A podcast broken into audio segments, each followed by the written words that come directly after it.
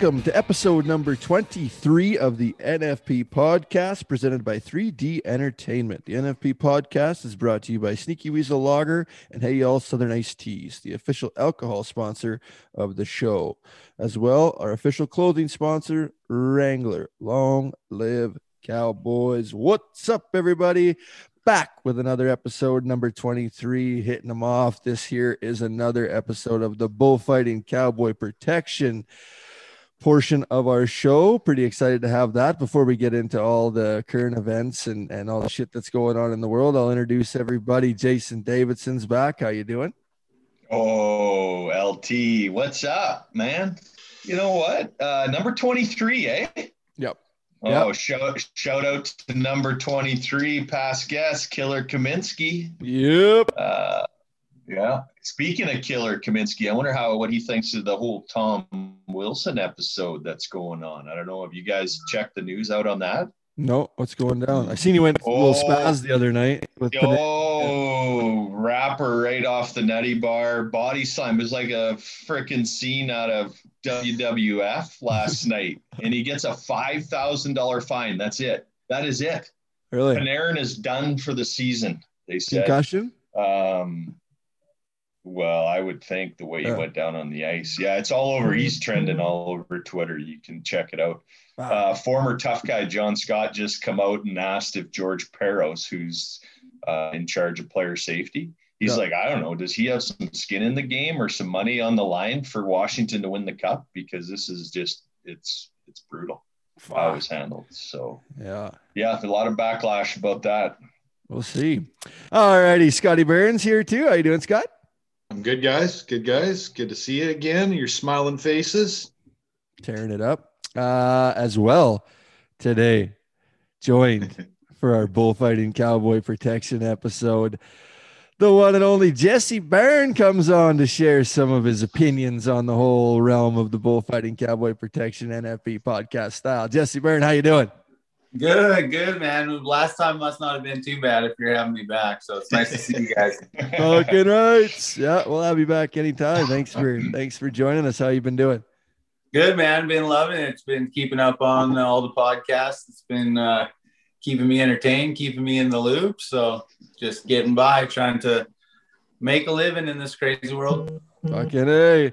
So we're joined by Rob Smets today. We'll we'll go to our interview with Rob here in a little bit. Uh, legend in the game, one of the best bullfighters to ever strap cleats on that all of us here on this podcast have the utmost respect for it.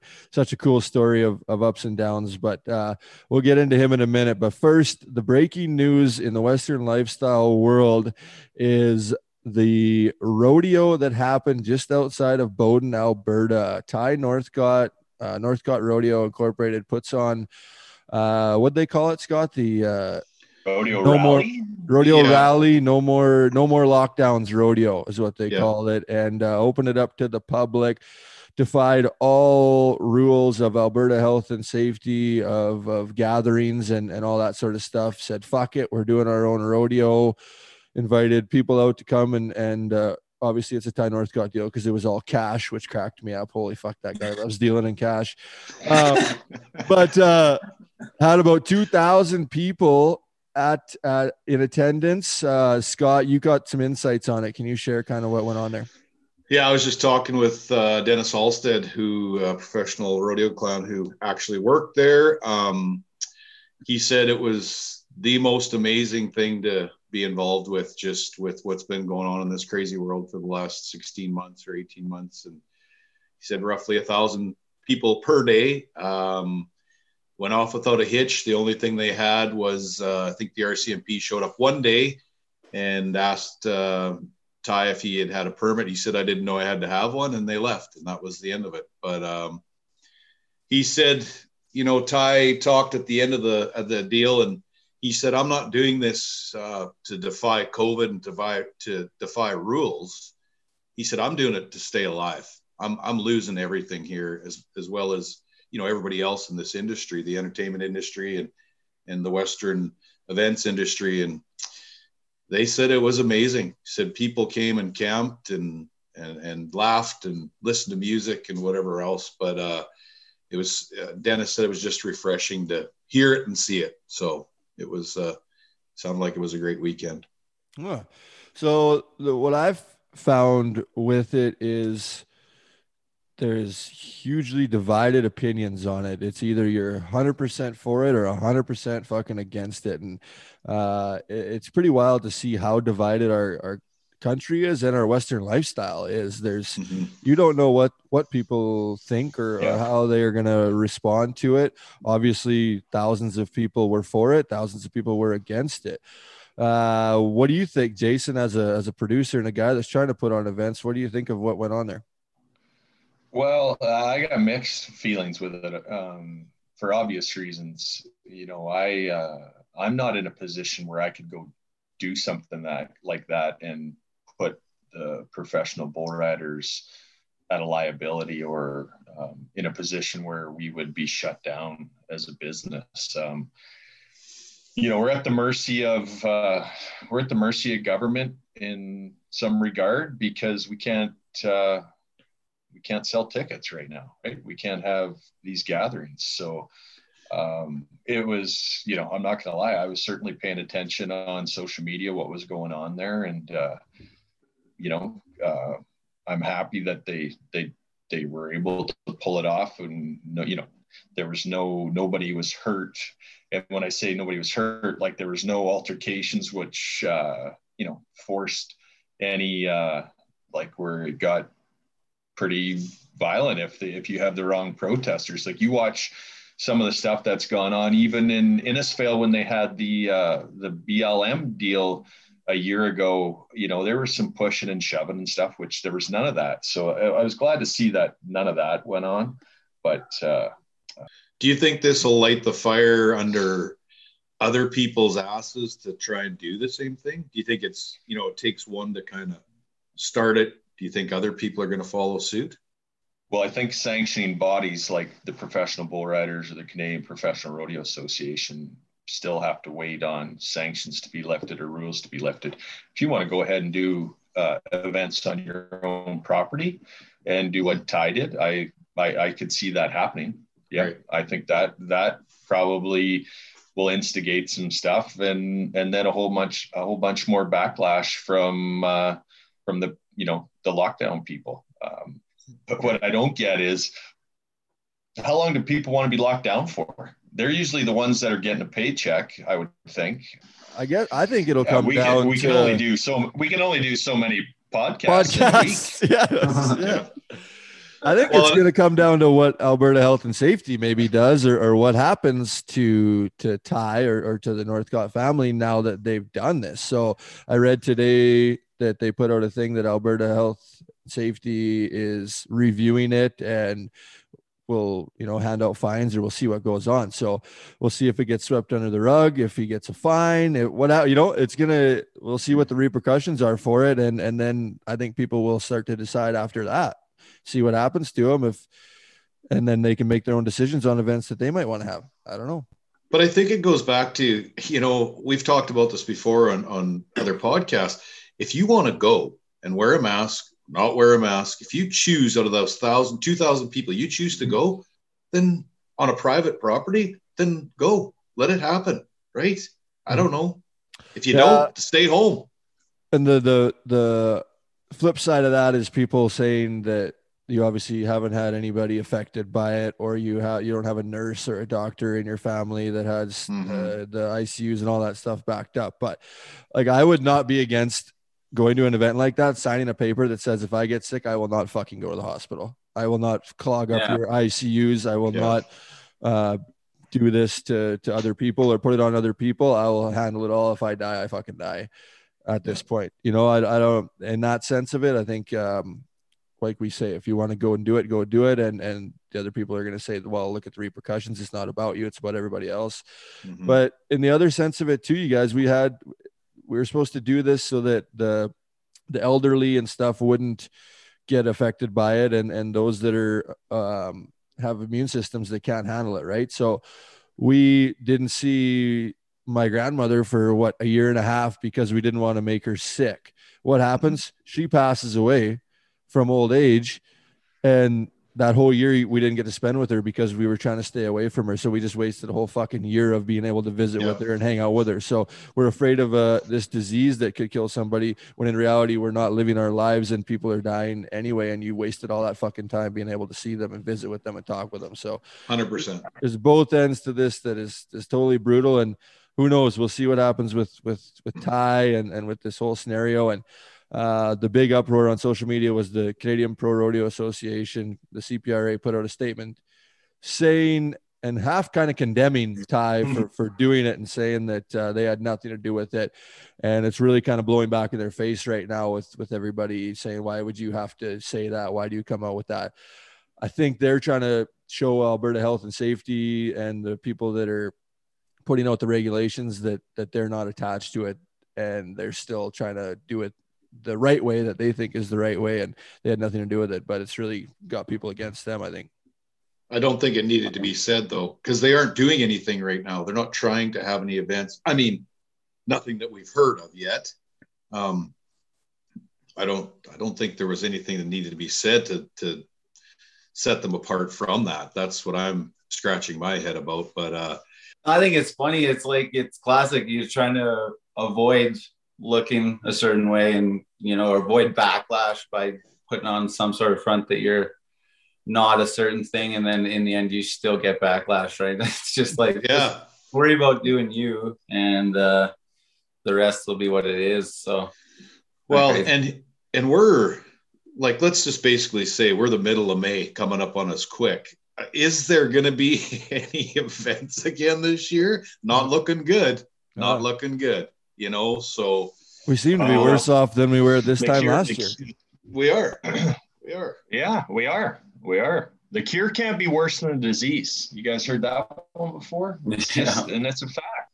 You know, I think to like to me the it, the whole thing kind of just speaks to a bigger problem with our entire healthcare system and, and spending a lot of time in the US. I always had or US guys asking about Canadian healthcare system, you know, thinking that it's so great and grand. But um, what to me, what's carrying this whole thing on is just the the overwhelmed nature of our entire healthcare system. And, and unless something happens about that, um, whether it's COVID or the next variant, we'll be in this situation forever. So, um, as far as the as far as ties event goes and stuff, you know, I think I think you said it, Scott. It's it's a drastic measure, he feels like that's you know what it's come to. He's not going to be able to go on another day yeah. without doing something like that. So you know, at times like this, causes people to have to act in selfish manners, and, and that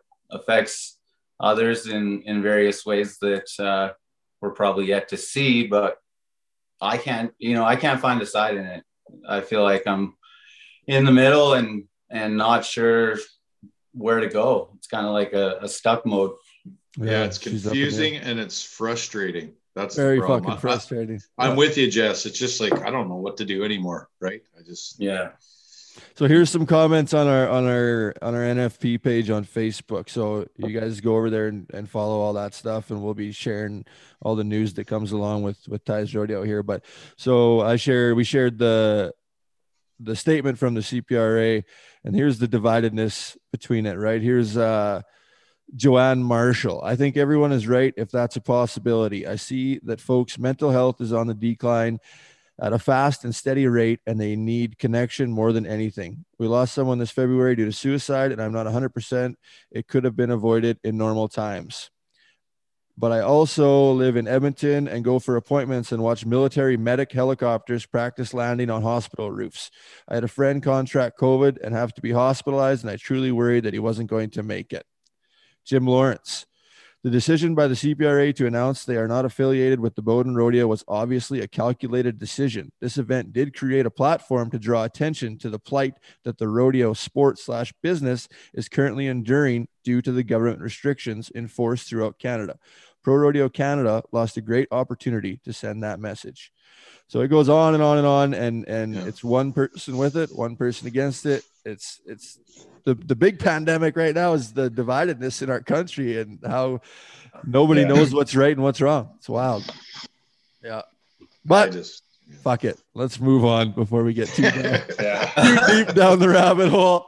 Uh, but we, you know, you got to go into it because that's that's the big news, right? Right now. So we'll Yeah. see what plays out and uh, with what goes on. But our guest today, Rob Smets. This is a the bullfighting episode, like we we talked before. Jesse, uh, did you fight with Rob, or was he gone by the time you came in on tour? Well, he he was retired by the time I came in, but uh, one day at the PBR finals, day one, uh, there was an extra bag in the locker room, and we there was Joe, Shorty, Frank, and I, and then uh, this extra gear bag, and we are all trying to figure out, you know, who which bull rider had thrown their shit in there, what was going on, and then here come Rob rolling in, and he said, "I'm back for one more." like what? Yeah, he fought he fought one bull, right? He fought Well, yeah. bull. So uh, him and Lambert came to some sort of deal where it wasn't going to be the whole day. It was going to be um, the first section, I guess. I think is what it was. So we got uh, got to get around one together, and and so that was that was pretty cool. That was a highlight. And then as Rob progressed into the announcing side of things, we worked a lot of uh, touring pros together and stuff like that. So it's- it's been pretty cool. I can honestly say Rob Rob was certainly influential even before I knew him. Uh, he was one of those guys you wanted to be like, you know, a five-time world champion. That's that's what we grew up wanting to be and be like him.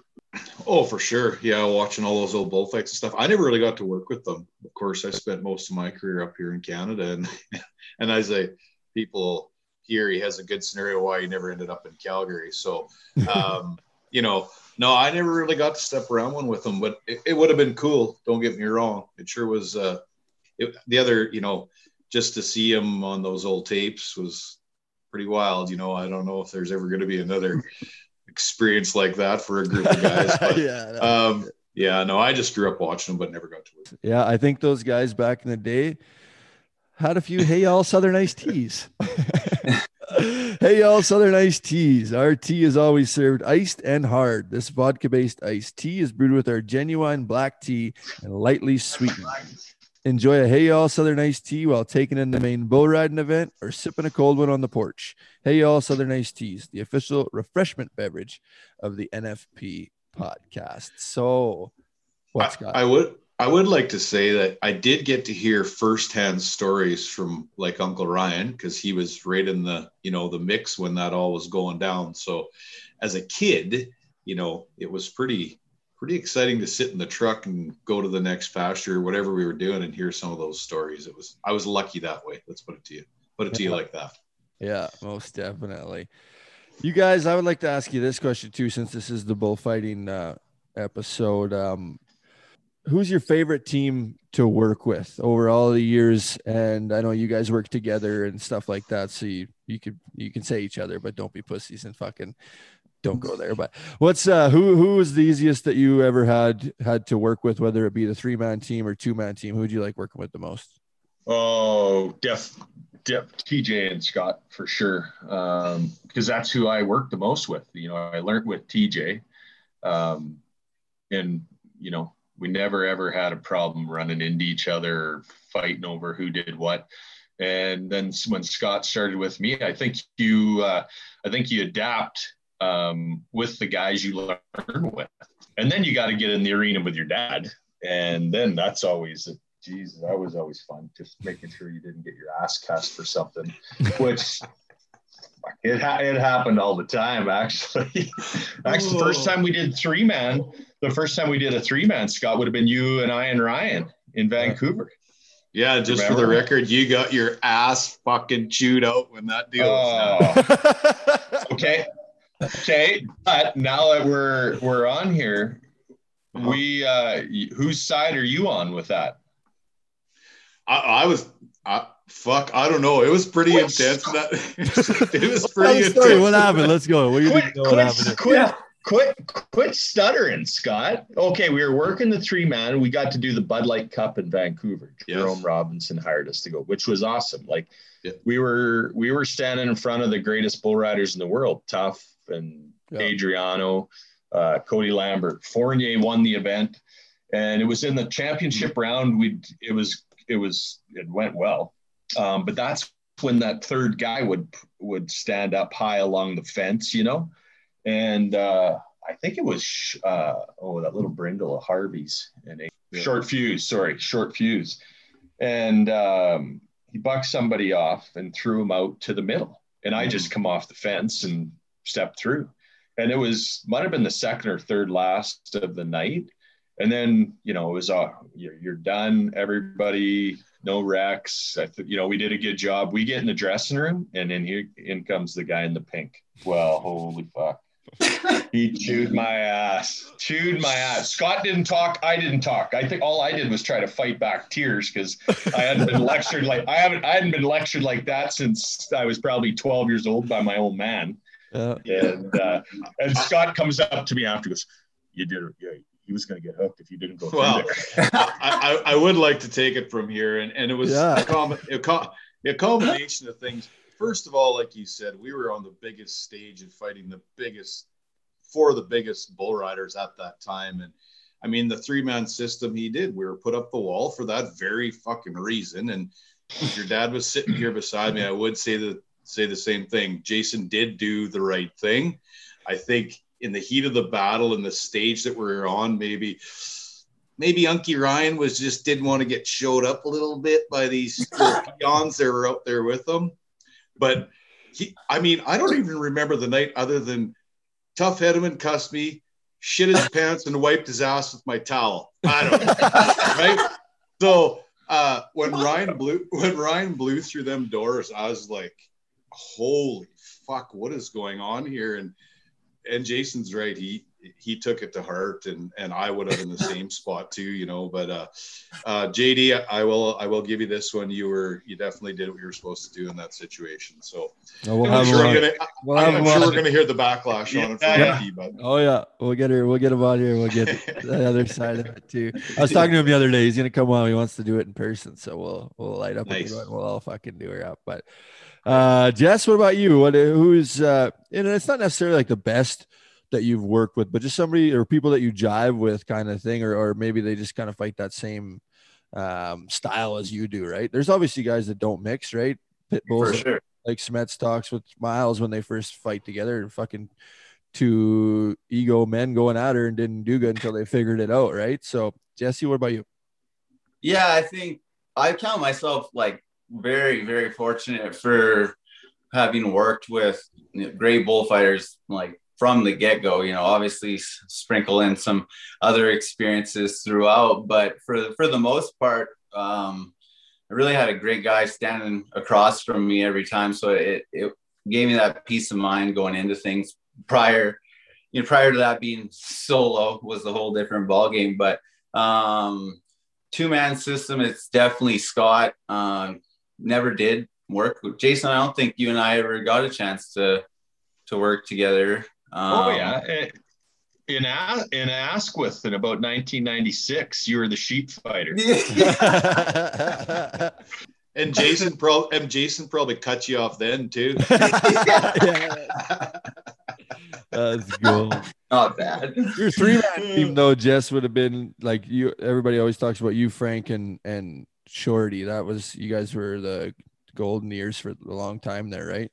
Top yeah, we did. We had a really good trio, and and uh, once the the three man system really got developed, and um, that's what we were constantly rolling with. Uh, each and every guy being in the action for for every bull, so it wasn't so much of the third guy kind of being up the wall and and there for backup kind of thing. He was an always an active role with each and every person. So um, it took some adjusting, but definitely three man um, Joe, Shorty, Frank, and I, we'd rotate through um, those couple years. It was it was fantastic, and then you know when Joe retired, it was constantly Shorty and Frank and I, and we kind of all just brought something a little bit different to the picture, and uh, we're able to just hone in on strictly the protection side of things, and that that's where it really I think got specific was uh, nothing extra, just doing the job, being preventative and uh, you know letting the bulls be the bulls, letting the guys do their thing, and and just trying to prevent a, a wreck. So you know, I loved I loved that role. That's to me was was money. I remember having that conversation with you, Jess, when the three man system went from the guy up the wall and actually three guys being protectors at the same time. Um, instead of that third guy just kind of waiting it out till he had to come in. And you did say it, it was a it was a tough adjustment and you know, like we always talk about one guy, two guy, three guy, to know where that where well, not only the third guy fit in, but where the first and second guy were in that whole rotation, right?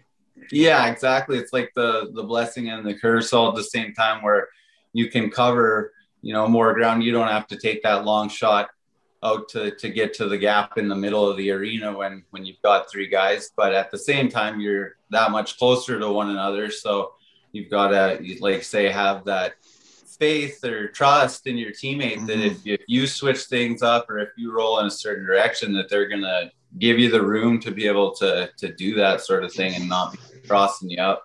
Do you remember who was kind of the first guy to maybe we'll say instigate three guys actually being protectors at the same time instead of waiting up the I don't that's a it's a good question. I feel like um my initial inst- my initial instinct is to say that it came from somebody's ego not wanting to be the guy out. Up you know, what yeah. yeah. you just you just but it was just like Jason. yeah, Jason, you started it back in Vancouver, apparently. Yeah, but but we all know how it is. You try, you know, you're supposed to be out and you're standing there. You can't help yourself, but yes, you know, it's the instinct to to get in there and and so it it got to the point, yeah, where it was always always three guys getting in, and then we all of a sudden we got to the finals in, in Vegas World Finals. They they started hiring four people because it was two arenas, um, and it was always supposed to be a three man system. And even now, to this point, we get into into it where it's a four man system at times, which which I'm not a fan of at all. Um, but I think three is plenty but I, I sure had a lot of fun in two also with with you Scott I mean we had I feel like we had a system worked out on on that 50 50 yeah. team where it was just like there wasn't many days where I felt like you know we were put in a position where there wasn't something we could do about it I agree. I was always a fan of the two in, one out, two in, one out, with the third guy, the guy out, knowing full well he was still in the in the party.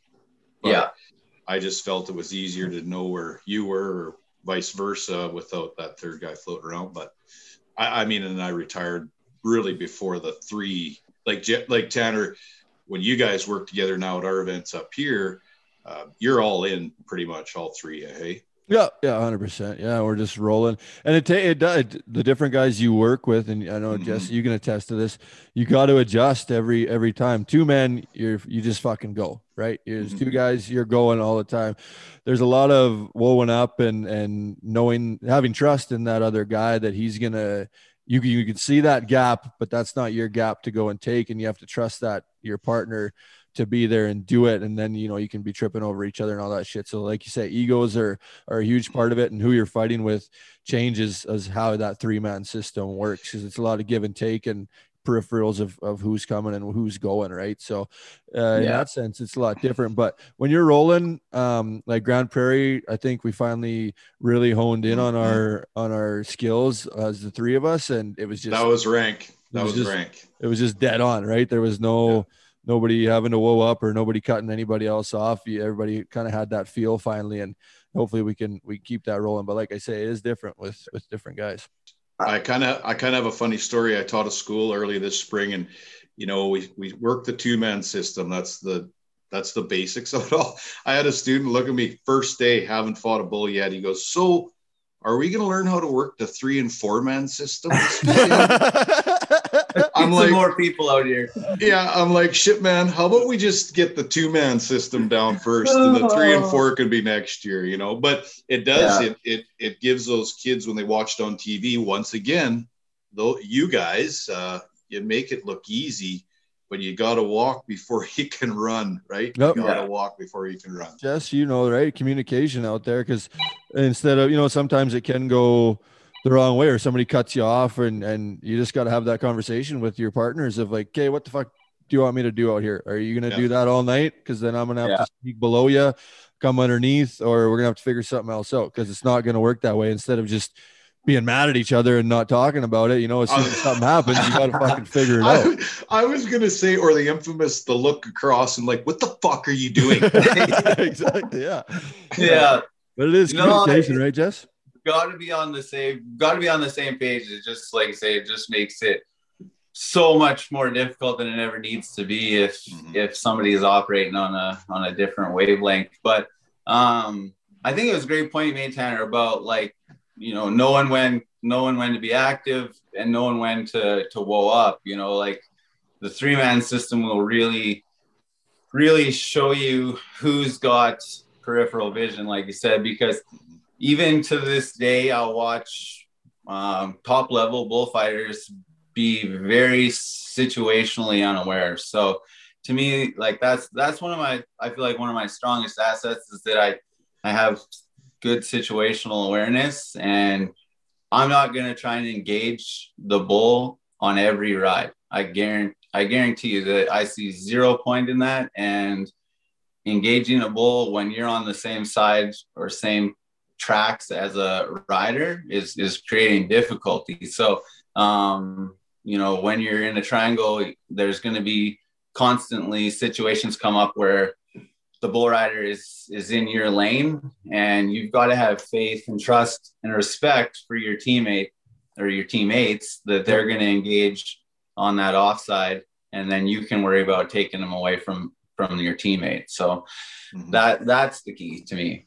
As Well we said. talk too Well it's said. yeah that's that's 100% well said because we've all talked about it on here too it's you know just gate lots of times when you're engaging when you're not supposed to be engaging you're just causing that wreck you know and and Yeah. you might look like a hero to some people because you get the fucking shit hooked out of you but that bull rider gets hooked too and all you had to do was just not fucking engage and let that triangle two other guys Yeah. do the work and it, it- yeah there's lots of that that goes on and we talk about that with egos as well too that's This is more. I remember I remember working the two man system and being concerned about my partner running over me a couple different ones over the years. What I'm not Oh, going to yeah. throw names out, but it happened. You know, Yeah. It's- there's no need for that. It's it's dangerous enough out there. You don't have to worry about some guy with with cleats running you over.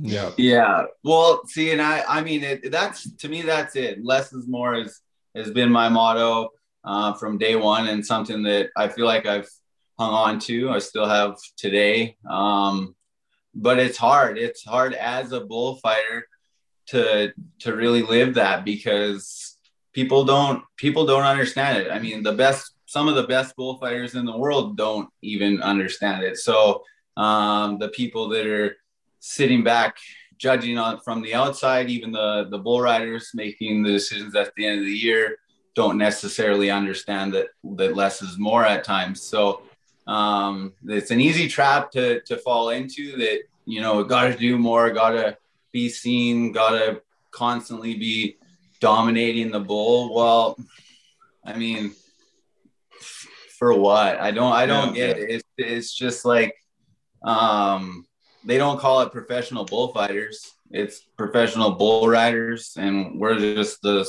supporting act. You know, we're there to facilitate the best bull riding in the world, not to not to be in the spotlight. So Yeah, exactly. So they can continue on for the next weekend and the weekend after that. That is that Yeah. should have been the priority.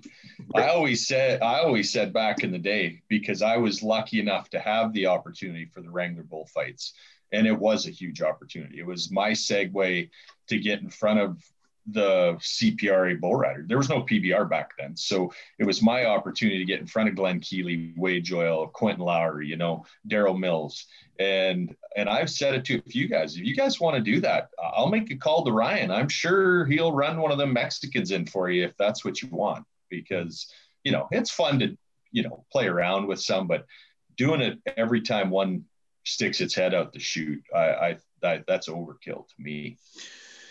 Well, Braden did a little bull riding here a couple weeks back, and uh, you know he, he, he did okay, but he he said uh, he made a round with the bull just because he had to, and then he just peeled his way out of there. His, uh, his partner peeled him off him, and he come back to the chutes, and I said good job or whatever, and he goes, "Well, Dad, what do you always tell me? The best bullfighters in the world are the one you don't see out there, the smooth guy." And I'm like, "Man, you get it. That's what it's all about. That's."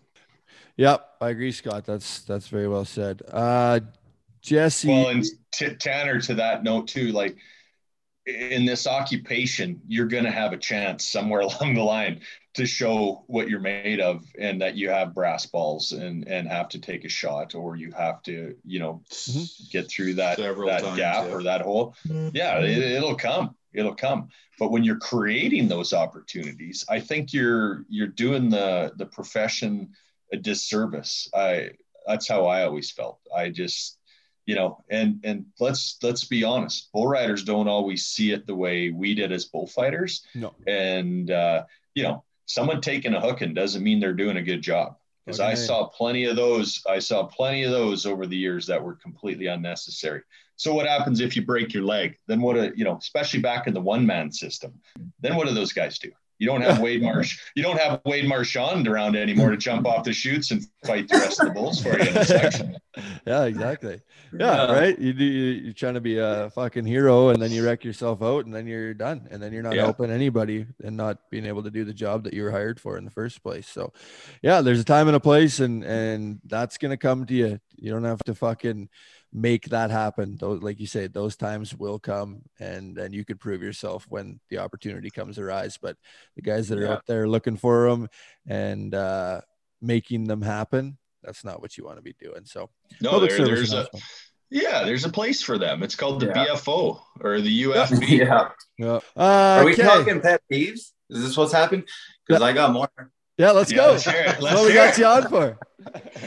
no, but I guess honestly, yeah. But there is a time and place, and, and uh, I, I don't know. Pet peeve number two, I guess, if I'm on number two, is is parking your ass in the hole and and getting run over on the same tracks as the bull rider. I've never understood that. Like that's kind yeah. of all in line with what we're talking about. It's it's like you stop on the same tracks as the the rider and get run over. As he gets stomped out and run over so do you. What's the benefit? Yeah. not sure. Yeah. Not sure but but it sure will garner some attention. And then beyond that it's a bullfighter that will after a bull riding's over or after you know a guy doesn't hang up they'll be disappointed that they didn't get to do more work. Oh and my I, God, yeah. You know, well, I've I've seen it at all levels, and it's just like, are you kidding? Are you kidding me? Like I, I'm, um, I don't know if I'm the one that's crazy, but I'm out here cheering for the riders to stay on and for everybody to just get off Walk on their feet and yeah. high five me on the way by, and we'll call yeah. it a night. Yeah, I never ever minded a performance where all I did was pick up bull ropes. Yeah. yeah like it paid it paid all right, you know, per rope. It, it some days it worked yeah. out pretty good. especially especially out in Morris when there's only four guys and you're picking up that that four hundred dollar per check, right? Hundred dollars per rope. For the, 30, for the yeah for the 30 seconds you weren't drunk yeah uh, right yeah, that was shit. Well, I wasn't going it. that far. I wasn't going that far. it all kind of fits in the same line of of what you know right and wrong. It's fucking very simple. Those guys you're talking about jesse too they you wanted to throat punch them at the time but really their career never never really went anywhere either you know? You can't sulk and feel sorry for yourself because you're not the fucking hero. Get out there and be a team member and do the job. And those guys usually they sorted themselves out and the good guys rose rose to the top so. Yep. yeah that was always one thing that uh i you know in the schools that i have done it's just like right off the bat, let's get this let's get this straight. This is a, a job that should be done for the right reasons because well, we all know what can come with it. So if you know if, if you're doing it for a reason like that, I, I really don't think that uh, the reward you're looking for is going to be there, and quite often the consequence shows up, like you say. Sure, hundred percent. Okay, well, we're uh we'll get to Rob's interview here right away. We're running long, but when you got a guy like Jesse Martin joining the intro, God, yeah, dang, that's right. he- That's right. yeah, That's, that's right. right. That's right. He's got a fucking ripper. Uh, a couple updates on the weekend. Cooper Davis takes the event win. Where were they at this weekend? Omaha, Nebraska. They Correct? were, yeah. Yeah. Cooper Davis, boom, big win. He's back in the game. Gets hot again.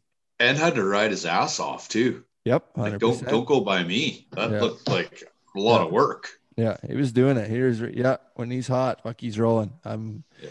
proud of Cooper this year. He's gonna make a good run for that world title against guys like Kaike Pacheco and Jose Vitor Leme, who does some work again this weekend, sticks it on a few. I'm legit too. Ended up being the bull of the event with the high score of the event. Uh, moves himself into number one in the world. Jose does again. So back in familiar territory. Be a good race between those top guys this year. That's for sure. Red Clark gets his butt rode. Finally, his unwritten Yeah, streak is that. over. So we'll see how he bounces back. Jeremy Walker had a thing on there about how uh, you, the best ones usually come back better after they get rode. So uh, Billings is his next out. So we'll see. We'll have to keep an eye on that see how that bull handles getting rode for the first time. But a guy like Dener Barbosa, I wanted to touch on that. Rides a bull like Red Clark. It's never been rode. Uh, I watched that guy ride Stone Sober. He rides uh, fucking talking smack the other weekend. That's kind of how fucked up the, the judging system is. That guy's rode the hardest bulls in the world, best rides. He doesn't have great style. He doesn't look good on the back of them and just flies under the radar. But that guy is unreal. He's in the world title race now. Probably won't win because of that that riding style that he has. He'll stay on more, but he he's not going to be as many points. But fucking hats off to that guy. Holy man, he can ride bulls. Well, if you stay on enough of them, they're going to have to give you the buckle. Yeah, yeah. Like and not the easy ones, right, Jess? You've seen it over the years. Yeah, you're right, Tanner. Like he's he's definitely flying under the radar because uh, he's not a, a guy I would have brought up in that conversation of, of world champion. But like you say, those bulls that he's knocked down and put scores up on the board, it's just like something that only a world champion would do. So you you know, I think by all means he's got it in him. He just he just run he runs that arm free arm down a little lower than them other guys and, and doesn't you know come with the hail marys maybe it, it- to to really show out but damn sure full of talent it's crazy Yeah, such a He's good. got to start. He's got to start kicking his helmet. I'm telling you. He did didn't he yeah, I think he kick his helmet? yeah, oh yeah he's taking a page out of his book man it's Yeah. happening. Uh, that's gold. Yeah, so keep an eye on that guy, the the sleeper. So he's always going to be in the mix. Such a good bull rider. Uh, but what's next, Jess? Billings is next on. The, this is the weekend off this weekend, and then Billings. yeah billings is the next one i think that i don't is there a 15 15 there as well i think it's a big week for the boys six six bulls possibly in three days so Oh, um, yeah. Some Canadian bulls too. Yeah, Some Canadian think bulls going down. going. Yeah. Nanson's rolling down there, so we'll have to keep an eye on that. And for those that are listening in, Jess, where where are you at on your your scheduling? People have been wondering you were going to come back. The border, this COVID situation, Canadian stuff's kind of messing with everybody. But what's your what's your plans here now? breaking news as of today i'm no longer um, going to be in billings so that was my i was hopeful to to return for that but um, yeah i just haven't been able to to get everything lined out to make the move across across the line and get back to work in the us so um ah, yeah i think it'll be as of as of now the next one on the UTB schedule will be June in Las Vegas. So, uh, yeah, looks like that'll probably be my return south. So, So you're still kicking, then, is what you're saying. Look out, coming back, baby. still kicking, just, Yeah. just at home studying, doing my homework. Yeah, That's good. Get, Oh, good. yeah, get the body fresh. We enjoy having you on here whenever we can get you on, but we'll enjoy it more when we're watching you do your do your job on TV. So uh, we appreciate you coming back on, and like I said, we'll be fucking cheering you on uh, once you once you get back going down there. We're all looking forward to that. Um, good. Appreciate it. Hell yeah. With that, we'll go to our uh, interview with Rob Smets. But first, breaking news, everybody. This important public service announcement is brought to you by manscaped.com. This is your pubic service announcement. And the news you've all been waiting for the Manscaped engineering team has confirmed that they have successfully created the Lawnmower 4.0 trimmer, which is now available for purchase. There you go, Scott, in the USA and Canada. This new trimmer was just released only moments ago, and we are one of the first to get our hands on it and share the news. Join over 2 million men worldwide who trust Manscaped with this exclusive offer for you 20% off and free worldwide shipping with the code NFP20 at manscaped.com. So Scott, you you showed it there for our YouTube listeners, the 4.0, the newest trimmer. Uh, we're one of the first people to to have this, and uh, it's unreal. Yeah, the 3.0 was good. Look out, here comes the 4.0. The advanced ceramic blade and skin safe, te- skin safe technology is so good that it almost seems as if Manscaped worked with Elon Musk's engineers to ensure your testes are as safe as possible. the, the the LT tells us that it even gets through the red ones, which we know they're a little bit more coarse. yeah, they're pretty coarse. Yeah, pretty afro. So yeah, I tell I tell you what, Manscaped's getting so good. The next one is going to be able to do it itself. Like you'll just, you'll just cut it loose and It's have like that. It's like that vacuum cleaner you turn on and it just drives around. Eh? It's just gonna be a little. It's gonna be a little disc that you start right at your belly button and just hit a button. just let it roll. Yeah. Uh, what makes Oh. this trimmer different than all the other trimmers? A new multi-function on-off switch can engage a travel lock created to for people who like to travel, so it won't go off in your bag. Like when uh, uh, you're going through the airport and you hear people's bags fucking vibrating, mostly women, and they're traveling Yeah. their, their vibrators maybe or something. They- yeah. Or, Well, that won't happen. That Or happen. something. What else could it be? What else would it be? They're, they got a vibrating deodorant. Oh, uh, the lawnmower 4.0 gives you the ability to turn the 4000K LED E spotlight on and off when needed for precise shave. Scott, I know you're a fan of that one. You like to talk about that. So that's good. You can do it in the water and in the dark. Fuck, we're good. Fuck go. yeah. Fuck The new yeah. trimmer even allows you to customize your trim all over through additional guard lengths, sizes one through four. So you don't have to go bald. You can fucking dangle it out the length that you want. You know, it's like uh, Mhm. We'll uh, have Douglas Duncan on here in a week or so, and he always has that perfectly trimmed beard. So you can do that now with uh, with Manscaped for down below as well. So you're good to go. Get 20% off and free shipping with the code NFP20 at manscaped.com. That's 20% off with free shipping at manscaped.com and use the code NFP20. Unlock your confidence and always use the right tools for the job with Manscaped. Oh, Hey, J- Jason, Oh, Jason, what? you can Yeah. you could let you could like shave your favorite hockey player's number in your Hey! ball sack. in my ball sack. No, well, wherever you want. no, they're all two digit numbers. That's too much work. Uh, Oh, there you go. Ah, that's gold. Okay. Um, Jess, once again, we appreciate you coming on. If you want to, if you'd come on to our, uh, our bullfighting ones every time, that'd be great. I love the insights from the guy at the, the very highest level and the top of the game and who we consider the best, uh, the best to put on the cleats. So, uh, Yeah, we'll, we'll bring you back for these ones if, if you're into it. Yeah, I got man. all sorts of I'm in. questions on voting systems and all different shit that I'd love to pick your brain on that a lot of people have no idea goes on behind the scenes with bullfighting. So everybody Yep. stay tuned for for future ones that are coming up here uh hopefully soon. So with that, we're gonna go to the five-time champion of the world, the man with the, probably the craziest stories uh that, that you can come along with with a lifetime of, of bullfighting spanning generations and generations. Without further ado, here is our interview with Rob Smets. and hits him right on the end of the chin out. Boy, I mean, that's inside out.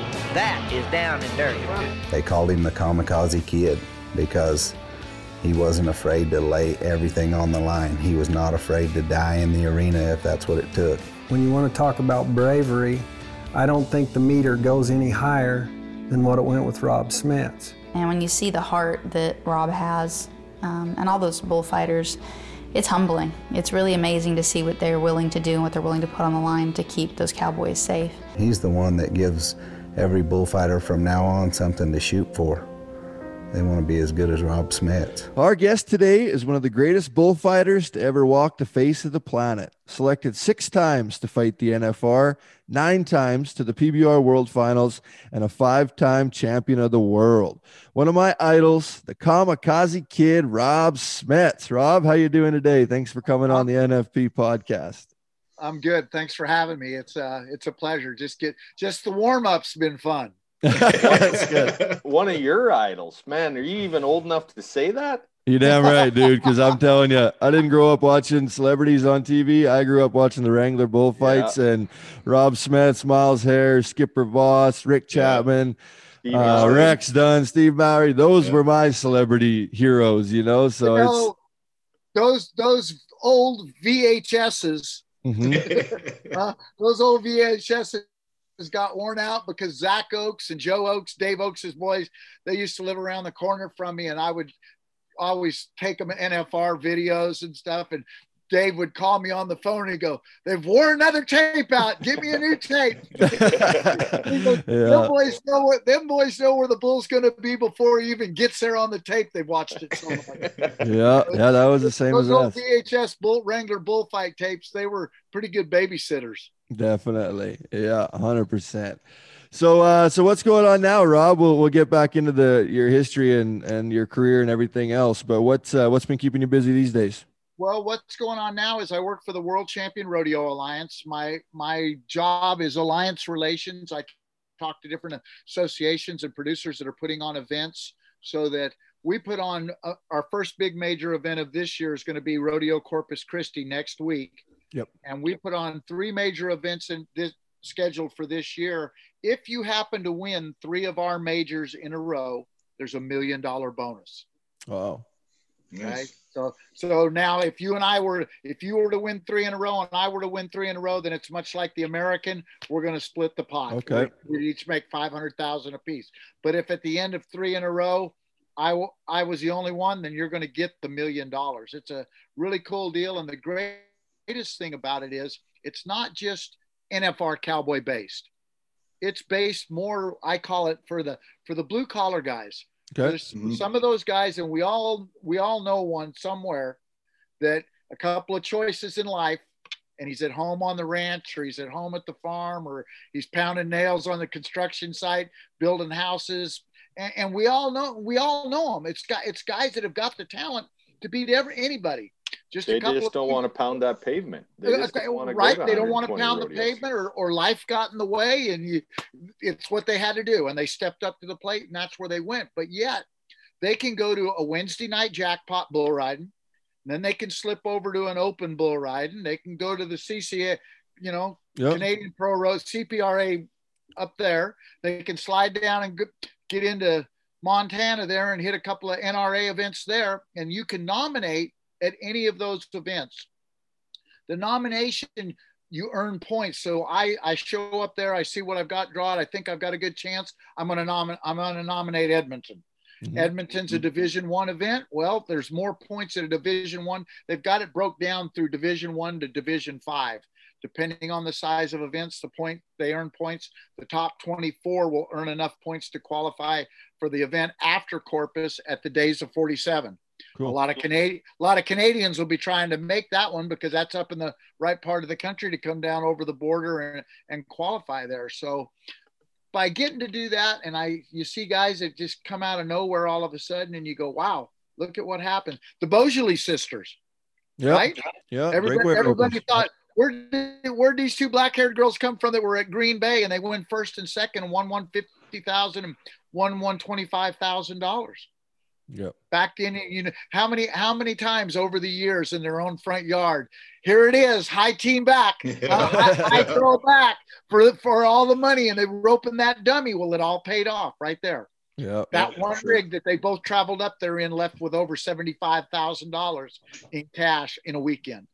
You know, Yeah. Not, not and then bad. what was so great to me was that same year I got to go up later to the Canadian finals, which it's been years since I've been in Canada. They've moved moved to Red Deer and got up there and got to help with the Fitzpatrick's had a breakaway, all big girls breakaway roping there with the Canadian finals. Oh, cool. Well, let me tell you what, there's more than two black-haired sisters in Canada that can swing a rope. there's a there's a whole pack of wolves up there. Yeah, you know that cool. four oh, that 403 area code is stout with breakaway rope. yeah, and that's probably what's the best about the WCRA now is is it's getting people like that that you might never have have heard of if the if there if it wasn't for the WCRA. Now they're they're gonna be able to make a living in the sport. Right, and it, and it's given them an opportunity to say, you know what, I just filled my pockets. I'm entering Fort Worth. I'm mm-hmm. entering yeah. Denver. Right? You yeah, know, yeah. I'm, I'm going to have the opportunity to go swing at them one time. Yeah, and that's and that's what's really cool about it. Yeah, that's amazing. So WCRA, obviously that's that's rolling now. You guys are, are doing really great and you got a, a, a good job with them and, and moving forward. But let's go back to to the early days. As I talked, you uh you are my, you know, my idol. All you guys are my idol. So I'm just tickled here, just fired up to to chat with you about it. But uh, before the Wrangler Bullfight days, how did you get into the sport in the first place? Kind of a different background, correct? Well, dad, my dad did heavy construction work. I lived overseas a bunch as a kid. I lived in Thailand, I lived in Singapore, I lived in Puerto Rico, and then we lived in Australia. Well, Australia was sixth, seventh, and eighth grade. My dream was to always play center field for the San Francisco Giants. Yeah. I wanted to Willie Mays. Willie Mays was my hero, and I wanted to play baseball. That was all I. That was all I ate, slept, drank. That was it. And got on my first couple of calves as a kid over there in Australia, and we came back home and I had the bug, you know, about wanting to rodeo some and started going to some junior rodeos and getting on in the calves and trying to rope, self taught rope. No, never went to a mm-hmm. roping school. Yeah. And so started competing in high school rodeo. Heck, I worked every event but the boys cutting in high school rodeo, trying to find what it was that was really going to work for me. Jack Roddy helped me a bunch with my bulldog, and I qualified for the state finals in the bull in the steer wrestling event. But uh, sitting on the fence one day, why Donnie Landis, who's up oh, there in wow. Gooding, Idaho now, Landis, and he was working with a guy named Frank Stubby Gomes that used to work all our high school rodeos, and I just got off my bull and I'm sitting there, get up there, hit him on the head. I said, Well, if you think it's so easy, get your ass off the fence and get on down here and show us how. And, and not that I did anything fantastic, but yeah. after having played rugby, played football, I boxed, you know, contact sports, I like contact. I you can thump on me a little bit. I'm okay. you know? And so that that stepping out there and that boy, my whole heart went to pounding and that just that adrenaline rush and a yeah, couple of near misses. And it was the wildest game of tag I'd ever played. And it was, you know, the next, so the next year, Frank, Frank Gomes started working bigger rodeos for Danny Russell. And the thing about it was Danny Russell, Russell Rodeo Company supplied all our bulls and bucking horses at our high school, in our high school division out there. So everything was hot. They all had an attitude like Dan Russell and, and so you know i mean they they would chase you around in Bellotto Park where I learned was a cow pasture. It's a great big arena. There's no getting to the fence. So you had to you had to pick it up in a hurry and you know, I got to start working it and started getting paid for something we had fun doing. And you know, and it, and it grew from there. The that how old, how old were you, Rob? Like I, what age? I was, six, I was 16 then. So I fought bulls 16. I graduated 17. I graduated right before uh, I turned 18. My birthday, September 11th. So I graduated in June. September 11th, I turned 18. I went, John, Donnie and I both went to the San Jose Firefighters Rodeo, which was the last weekend of September. I worked with Chuck Henson and Jerry Mariluch for them to watch how we maneuvered around out there. Landis worked one perf with them. I worked one perf with them. We both got our cards signed for there that day. 30, 30 some days later, the Cow Palace in San Francisco, which the Cow Palace in the day was the rodeo. Yeah. That was where everybody came because that was what uh, what qualified you for the NFR. Okay. And they and they've changed it now because the because of the September cutoff. But the Cow Palace always ended the first week of November. Everybody come. Hmm. Well, 1977, we snuck into the Cow Palace on the night of the short round. Donnie Gay rode Oscar. and and Wick Peth won the very first bullfighting contest that Cotton Rosser put on at the Cow Palace. And I was standing there with two buddies that we'd snuck in, and we were on the in the moat down there. And I was like, "Hey, this contest, we got, I got to come. I'm I'm coming here next year. This yeah. is this is me. I'm gonna I'm gonna win this son of a gun. you know, of course, your your dreams and your. I mean, I'm just barely 18 years old, and I'm watching it, and just it's just cooler than heck. Well, I'd had my card signed for her. So I just started chasing the dream and and I was still boxing back then. So I was running eight, nine miles a day. Yeah. Being in shape wasn't a, you know, wasn't something I had to really go work at. I was there. So my my wheels and what I what I share with guys when we do schools now is, you know, you can never be in too good a shape. Yeah. You cannot get there. When that adrenaline, huh? when that adrenaline starts flowing, it starts draining you and stuff. And every time you do happen to get hit, which we all know that if you play this game, you're going down. Mm-hmm. It's going to take something out of those legs. It take and and that's that's your wheelhouse. That's your power. Yep. So the next year we went to the Cow Palace, and uh, I I worked all that next year for Bob Cook for Bob Cook, who is now Growney Brothers Rodeo Company. Okay. And and Cotton Rosser and worked went back and forth working a bunch of their events and all up and down the California coast. So I was everything was right there in my wheelhouse of everybody I knew. I had a, a good support system and got up. You were there. living in Oregon at that time. Uh, no, I was in California. I graduated. Oh, okay. I graduated high school in Salinas, California. Okay. And uh, so we were we lived in San Martin, which is about 30 miles south of San Jose, and the Cow Palace is an hour up the road. So we we got up there and there was me, there was Miles Hare, Skipper Voss, Bob Romer, Bob Donaldson, Wick Peth. uh, epic. Greg Doring. yeah, epic, epic. there, was a uh, yeah, I mean a whole bunch of le- of our legends of our sport, really good guys that have all been there, done that. So we're all in this contest. You draw somebody that night. Well, I win the first round. Bob Donaldson, who is Wick Peth's protege, says uh, he wins the second round. And so one day we're standing there, and I'm Mariluch had signed, like I said, Mariluch and Chuck Henson signed for my pro card. So Wick's Wick's standing there by Mariluch, and he says, right in front of my face. I mean, you don't talk about slapping the face from the king. Wick looks over at Mariluch and he says, uh, "I'll bet you my my check of what I won against the check that you won, that my man beats your man." Game on, motherfucker. Yeah. Mary Lynch, kind of looks over at me and I'm like, take the effing bet. Oh, oh, I was just, my, my motor was running. Take the bet. So, so Mary Lynch, Mary Lynch bets him. And come the final night, we go at it. I mean, it's not like the Wrangler bullfights are now. You don't draw your own bull. We fought everything that come out from the bucking bulls to your fighting bull. Yeah. And it was if if I could beat you to the hole, I beat you to the hole. Yeah. You know, and it was just it was an all-on game on deal. And at one point, this Brahma runs me and Donaldson both up the fence. Well, that moat fence is about three and a half foot tall, and then it had two cables on the inside of the arena there at the cow yep.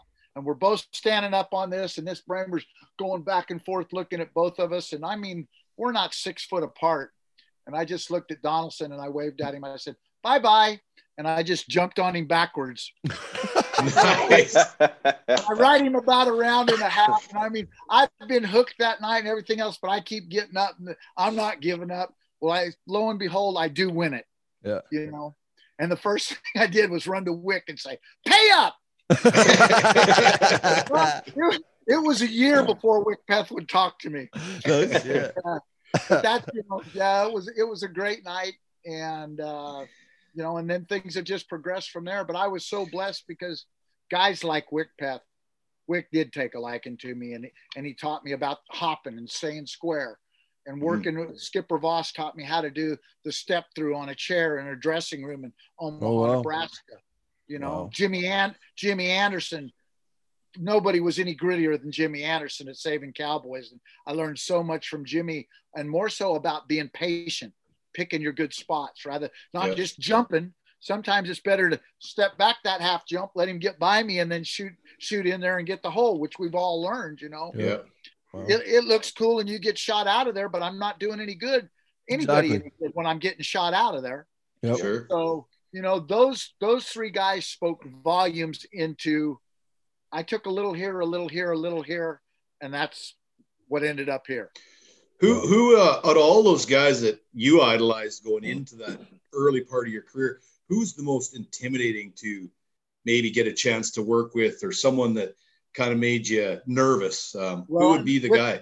Without a doubt, Wick. You know, Yeah. I mean, we we get to St. Paul, Oregon, and and uh, I'm at St. Paul, and we're getting ready for the bull ride. I mean, I'm jumping up and down. I'm, and boy, my breath's just getting shorter and shorter and shorter. Wick, Wick walks over and sticks a finger in my chest, and he goes, "Hey, you got to breathe." oh, and I'm just thinking it's the first time I've ever worked with him. You know, I got it's the this is the king. You know, and I mean, it was just yeah, you gotta you gotta breathe. He says. Oh, that's cool. Miles Hare, you guys seem to always have that that history of the two of you best friends, or I don't know how it all worked for you, but you guys were always seemed to be together and doing everything together, You're splitting world championships. Uh, was that somebody that you look at as like your right hand man? You guys are one and one together. you know, my he was, and, and the funny thing is, you want to talk about how things run a big full circle. 1979, I go to Louisiana for Jim Shoulders, and we go to Baton Rouge, Louisiana. We go to Monroe, Louisiana, and I get down there, and Miles and I, you know, Miles had been at the Cow Palace, which I won, so I mean, he's been about that a little bit, and we, you know, we're we're both we were both used to being the guy that sold the show. Yeah. you know? And so we get to monroe louisiana and shoulder starts the rodeo with a bull riding and he ends the rodeo with the bull riding just like all mesquite stuff or any any any of that them guys that got them hooking bulls and so the very first night first section it's me and miles and john taylor who worked all kinds of rodeos up there in canada Yeah, for sure. for sure. and you know there wasn't anybody funnier than John. He was great, but we get there and Miles and I were we're both going balls to the wall on on every bull and we're but hitting shoulders and we're we're crossing back and forth and you know and Miles is four years older than me. He was so he would have been 22 probably. I was like 19, and he's like, "What the what's the matter with you?" And I said, "Well, you're the great freaking Miles Hare. Do something." I mean, we all of a sudden we're no we're nose to nose. I mean, in the arena, first night, first section, and Jim Shoulders rides up to John Taylor and he goes, "What the hell's going on up there?" And John Taylor goes, "You got two young bulls and too small a pasture." Shoulders, comes uh. with his horse and he rides right between us, and he rides right between us, and we we back up, you know, and he goes, Hey, you boys want to fight? You ain't got to worry about fighting each other. I got plenty of them. Fight that bull right there. And I mean, he just sent them at us the rest of the night. Wow. So we get done with the first section. Miles and I go sit in the dressing room, and it's just like how you and me are right here now. we, sat in our, we sat in our chairs just looking at each other. We didn't say it. Was there wasn't a goodbye, go to hell, f you, nothing. It was just and, and we sat there until the le- next section, and then we went in and fought bulls. And so the next year, I got blessed to go work, get hired by Bob Watt to work Fort Worth. Yeah. Well, Fort Worth's a war zone. Okay. So, you know, back then it was 23 performances in 17 days, and I mean, it's work. Yeah. And Miles and I are working it together. You know, well, I can remember about the 13th perf, we're both going down the arena chasing us to the back end to go pick up this fighting bull. And I remember looking over at him and going, Will you jump this son of a bitch so we can get out of here? Yeah. You know, and and, and that's where all of a sudden then the brotherhood became, you know, we we both I was the first one to blink, I guess, but the blink had to come sooner or later and, and acknowledge, hey, it's sure nice to have somebody as talented as you. Go sell this son of a gun. Get us out of here. Yeah. You know, rather, I, I ain't got to do it tonight. And it was, and from there we become buddies. And then in 19, you know, 1981, Miles won the world. I won second. 1982, I go in in the lead for the world. Skipper wins the world. Miles wins second. I win third. 1983, 1983, we get halfway through the year and we're in Fort Smith, Arkansas. And the first three rounds have been terrible for me. I just, I Miles wins first, I win second. Miles wins first, I win second. I mean, I say terrible. It's just I'm, I'm not beating him, you know. Yeah, yeah, yeah. And it's just like golly. So finally, I look over at him. We're drinking beer that one night, and I said, "You know what? I'm going home. I'm done." And he said, "What are you talking about?"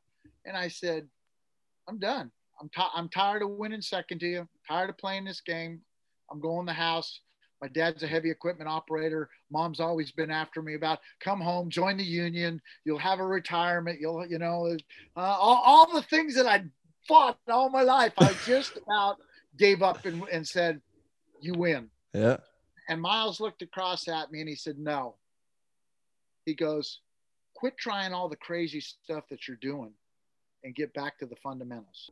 Well, that, that last night, I got I got around there. I win the last round. I won the next five bullfights in a row, and I won my first world championship in 1983. Wow. I remember that night that I that I won it, being in the dressing room, and Wick walked in and he shoved Miles and he says, "Why didn't you let him go home?" No Uh, kidding, eh? That was, so, Rob, in your mind, you were done. You look, I was you done. can tell. I was done. you can tell our audience right now. In 1983, halfway through that season, you just about threw the towel in. I just about threw it in, you know, and and you you can't, you know, there and the more that I learn about this book, the Father's book and the Father's word and and walking in, in walking with him, it, it's that nowhere in that book does it say things are going to be easy. But there's there's going to be trials all the way through it, and he's not just going to pick us out of a situation. He's going to, but he's going to go through it with us. You know, he tells us in Joshua, be strong and of good courage. Do not be discouraged or dismayed, for the Lord your God is with you wherever you go. Now, granted, I graduated from Catholic boys' schools, but as far as having a relationship with my Lord and Savior, Jesus Christ, that didn't come till way later. Okay. You know, I, I kept him, I knew, I knew there, I knew there was a God and I, and I knew it, but man, I kept him at arm's length and at a at a comfortable spot. You know, I always only wanted to wanted to talk to him when when we want to be like a, a genie bottle and go rub him and say, Hey, I need a little help. I need a little help today. But that When you drew doesn't that, when you drew that cricket nose, you might have put a good word in prior Yeah, to not. yeah. have that, you know. Yeah, and we've seen bullfighting. Rob, you you were for generations, almost just about three complete generations. You've seen how it evolved, um, and I'd, I want to go back to the to the to the clown room. It's some of my greatest memories of the industry Or the dressing room. or the dressing room. Um, I'll never forget the time spent with with the greats, Lecile, Mr. Rudy Burns, yourself, the Sparkses, Greg Rumohr, our you Right. know, R.I.P. pal. Um, it was it was the best as a young guy coming in and listening to you guys do your you know your smack talk. the head your- games with oh each my it, it was it was uh you know and, and tanner's dad he was no different you know Oh no, he'd be, I, he'd I, be I teasing fought you a lot of bulls with Tanner's dad, right yeah. But what what do you uh if we go back you know we talked about you know the crown royal bottle being in the dressing room and and um where did you see that you know at its height? And what what made that change for for the this generation or the next generation of bullfighters do you think I, I think I saw it at its height probably about the time I was coming in. Okay.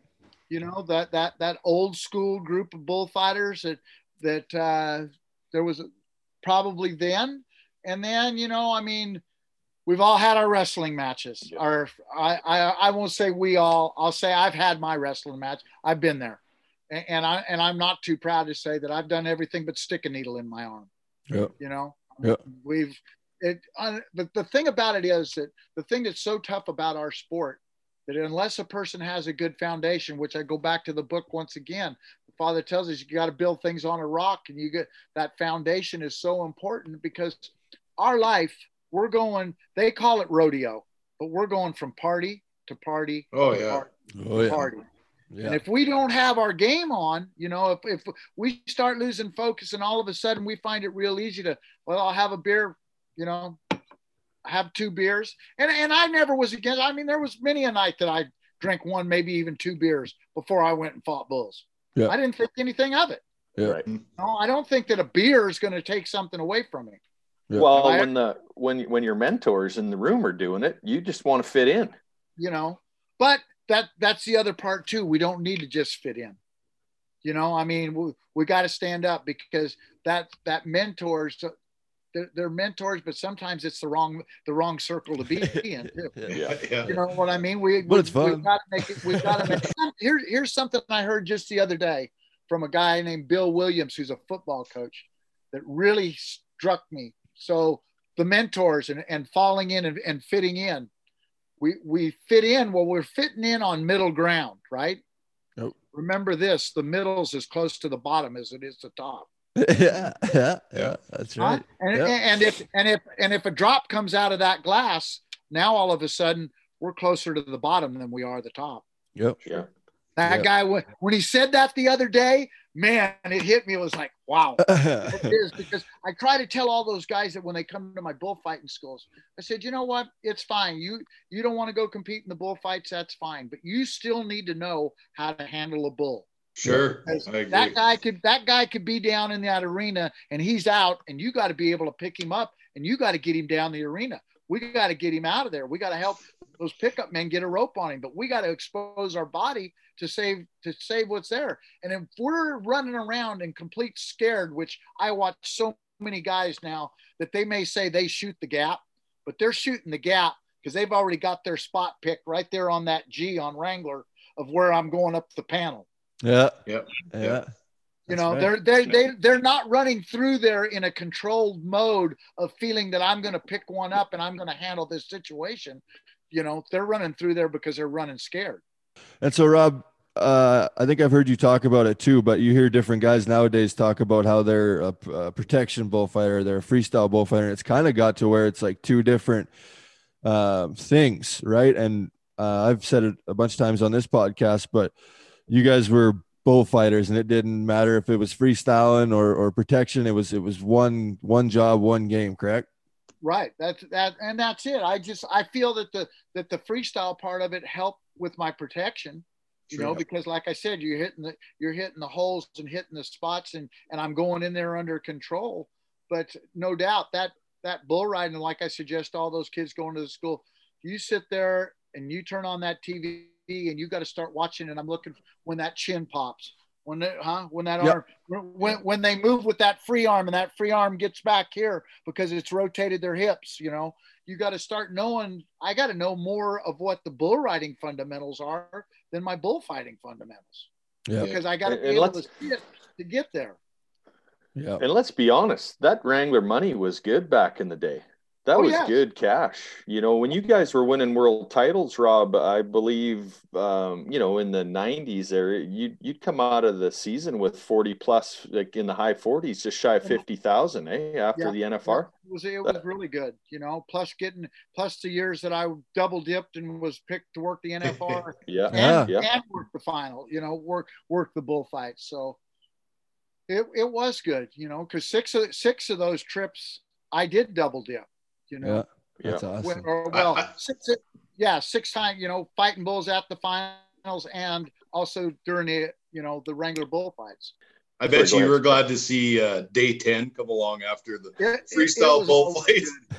I got to make sure our listeners know 17 times. Is that correct? Wrangler Bullfight finalist, Yeah. the National Finals Rodeo for Wow. Rob Smets. That's, Unreal. uh, Those, you know, a So lot of clo- careers don't even last that long, let alone and 17 the, at and the the top. closest, and the closest to me was the other hardhead, Miles? Rumohr. Rumohr. Oh, yeah. Yeah, yeah. Yeah. Uh, Rumohr with Rumohr with 11 Wow. Yeah, so yeah, so- so you blew everybody out of the water. Okay, Rob, go back. I need to go back to the to the Wrangler bullfights. It's as I said, the VHS tapes. That's what I grew up on.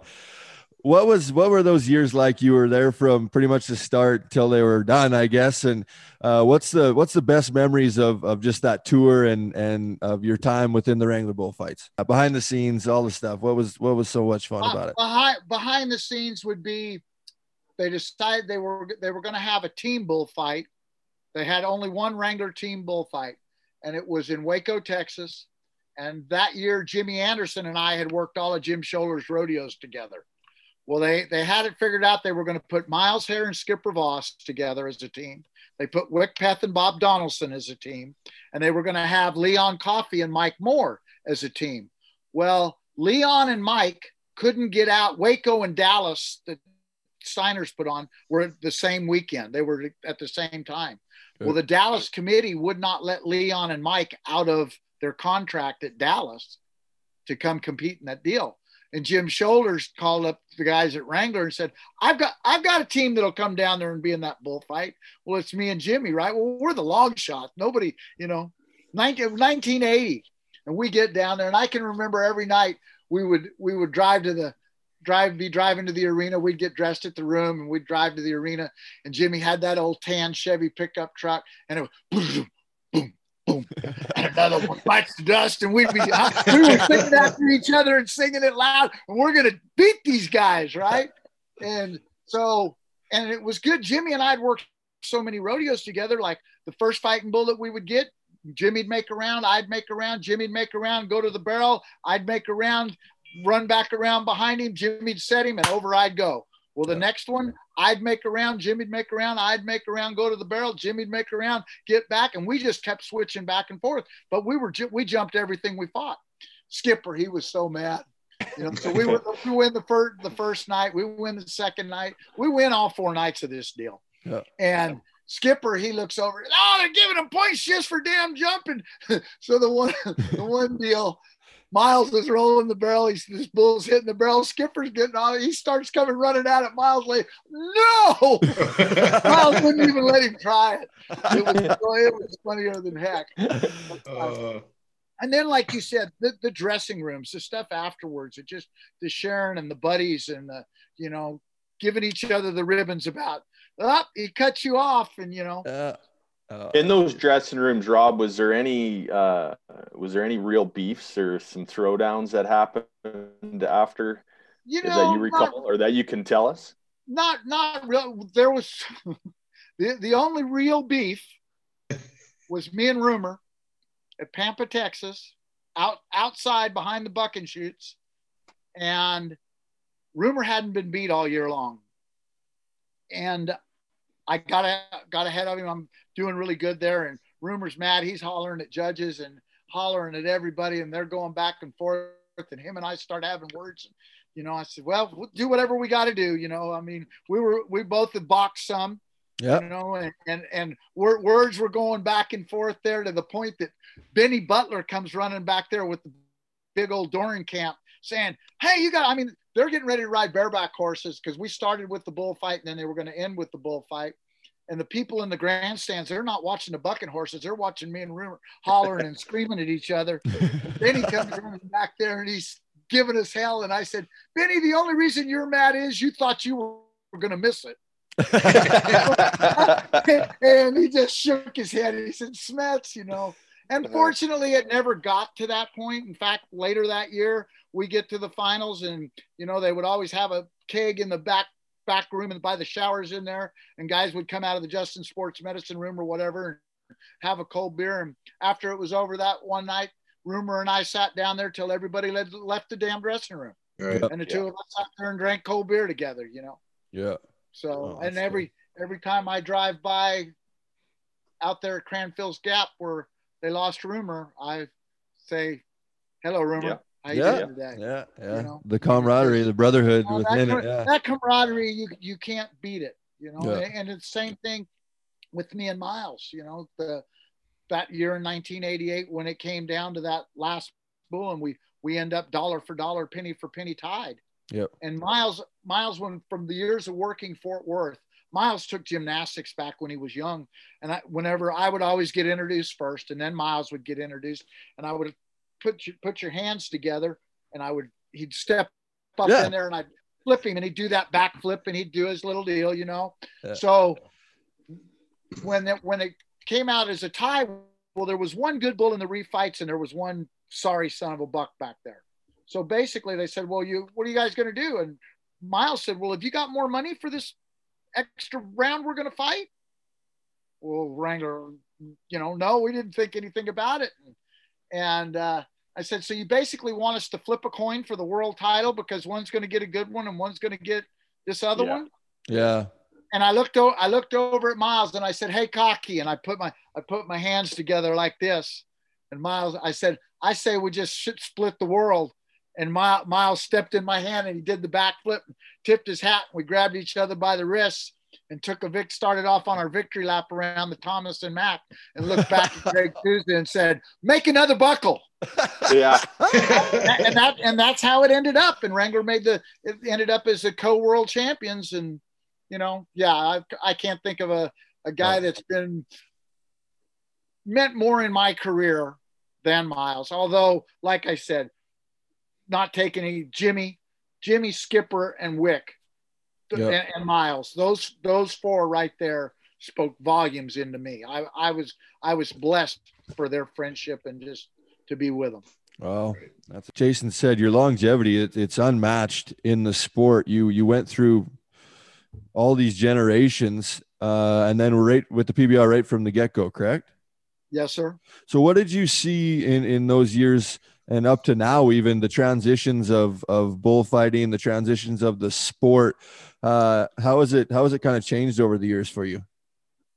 the the bullfighting obviously there and there were certain bulls that we would set that third guy out up up the fence line a ways he wasn't really considered in like Yep. but there, there were a couple of those bulls that we all knew was bad about throwing somebody out that high side just to be able to be there to make him pop his head up to help the those two but he you really didn't go work like they work the the three guys now the thing that I see about working three guys all at once, I, I see some awful nice picks, but I sure don't see guys going through the gap anymore. Right. And, and I and I and I feel it's that way because I I'm worried about I'm I'm going through. I'm going to run into Jason. Yep. You know, we're the, that we're gonna we're gonna get in a bind, and it's it, it started a lot of getting there, but stopping. You know, and I just think that it would it's better. I I like the two guy formation. Yep. And you would have fought by yourself tons of times as well, right Well, off the back, get go. back when I first started out, see, that was still just a one one bullfighter rule, and it, It would have been the early '90s, I would guess that that two bullfighter. and rule and then uh, you know the best the, the best finals that I ever worked. Now I'm going to pull on your shirts. 1980, I worked the Canadian National Finals Rodeo. Yeah. I, I came up to Canada. Uh, Wayne Vold brought me up there. I worked Red Deer and Can- uh, all those good rodeos that he had. Yeah. And the best part was I had Iris Glass, Tommy Glass's mom, Yeah. Wow. likened to me at Ponoka, and she said, "Tommy, take this bullfighter out and teach him how to outride." And so Gary, so I, I ran with a pretty mild crowd up there too. Doug Vold, Billy, Billy Blacklock, Oh, Oh yes. Jim Solberg, Ryan, Oh. Ryan, Robin Burwash, Yeah. uh, and Jordy Thompson. Oh my So it was a it was, a pretty mild, pretty mild. That group. explains. Oh, and like I Yeah. Doug Vold. So yeah, we we had a pretty good crew that, and Daryl Collins. Yeah. Oh yeah, yeah. Uh, Oh, yeah, Daryl Collins, a, lot of guys, a lot of guys don't know that Collins. You want to talk about a guy that was a hand, ride ride bareback horses and ride bulls. Yeah. Yeah. You know, Daryl Daryl was plenty handy. Wow. Is it true, Rob, that you were the first one to to go away from the the baggies and and the way that the bullfighters dress now with the jerseys and sponsor logos and stuff on it? Were you the first guy to do that?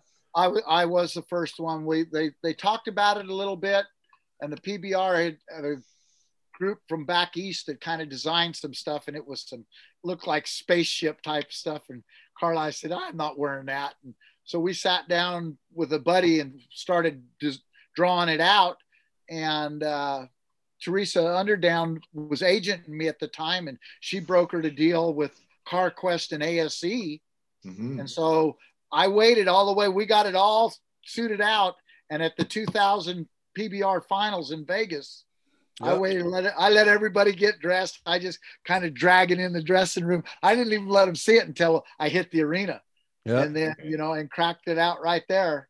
And so I wore I wore CarQuest ASE all that first year, and then the PBR really saw how valuable Yeah. Yep. it was and then they they came on board with uh, Carhartt, Carhartt.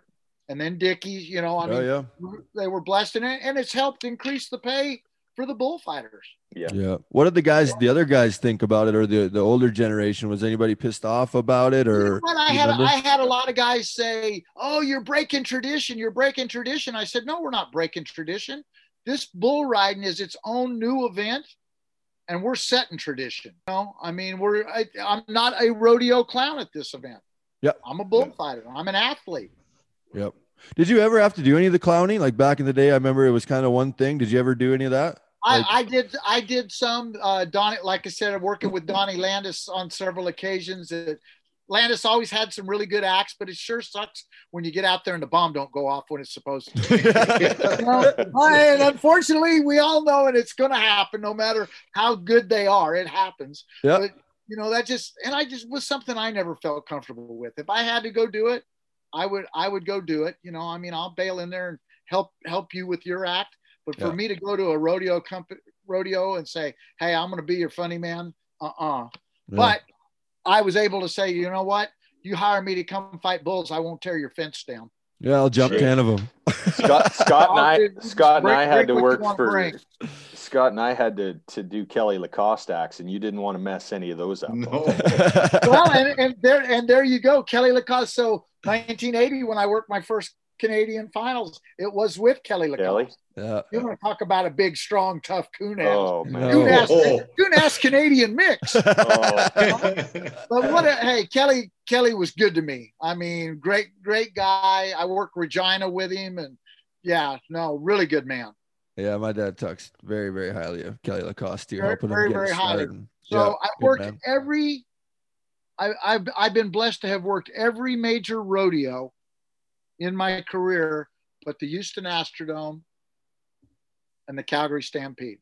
Oh, you never got to Calgary, eh? I thought, yeah, I I never got to Calgary because Winston Bruce held a grudge out over me over a joke that I told at Edmonton that year, back when uh, wh- when Calgary was Team Rodeo. Yep. Yeah. Right. They, they were team rodeo there in 1980, 79, 80, 81, right there. And they had all the teams. So they were the amateur, you know, and that was back when all of us were very proud of those PRCA cards and Yep. CPRA card, right? We're, we're the pros. We're not the Amis, Yeah. you know?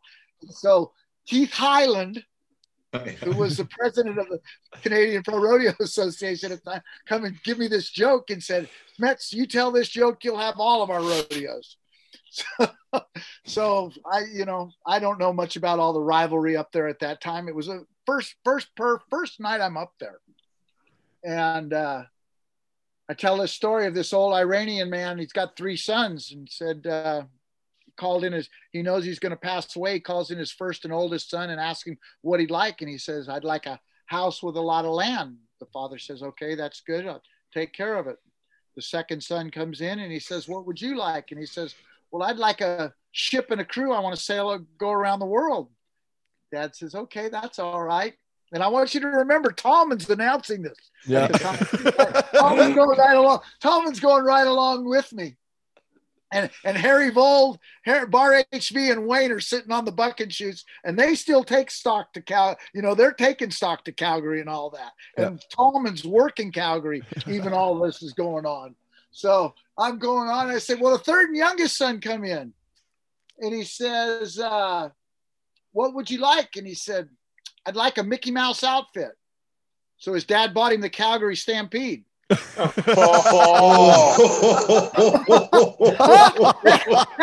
Harry, Harry, Vol, Harry Vold and Wayne go, oh, sit on those bucket shoes. Tallman goes, he bought him the, T- Tallman Oh. caught himself. Wayne, Winston comes down out of the stands and grabs Harry and Wayne up and says, that joke won't get told again. I mean, Oh man. Yeah. so yeah.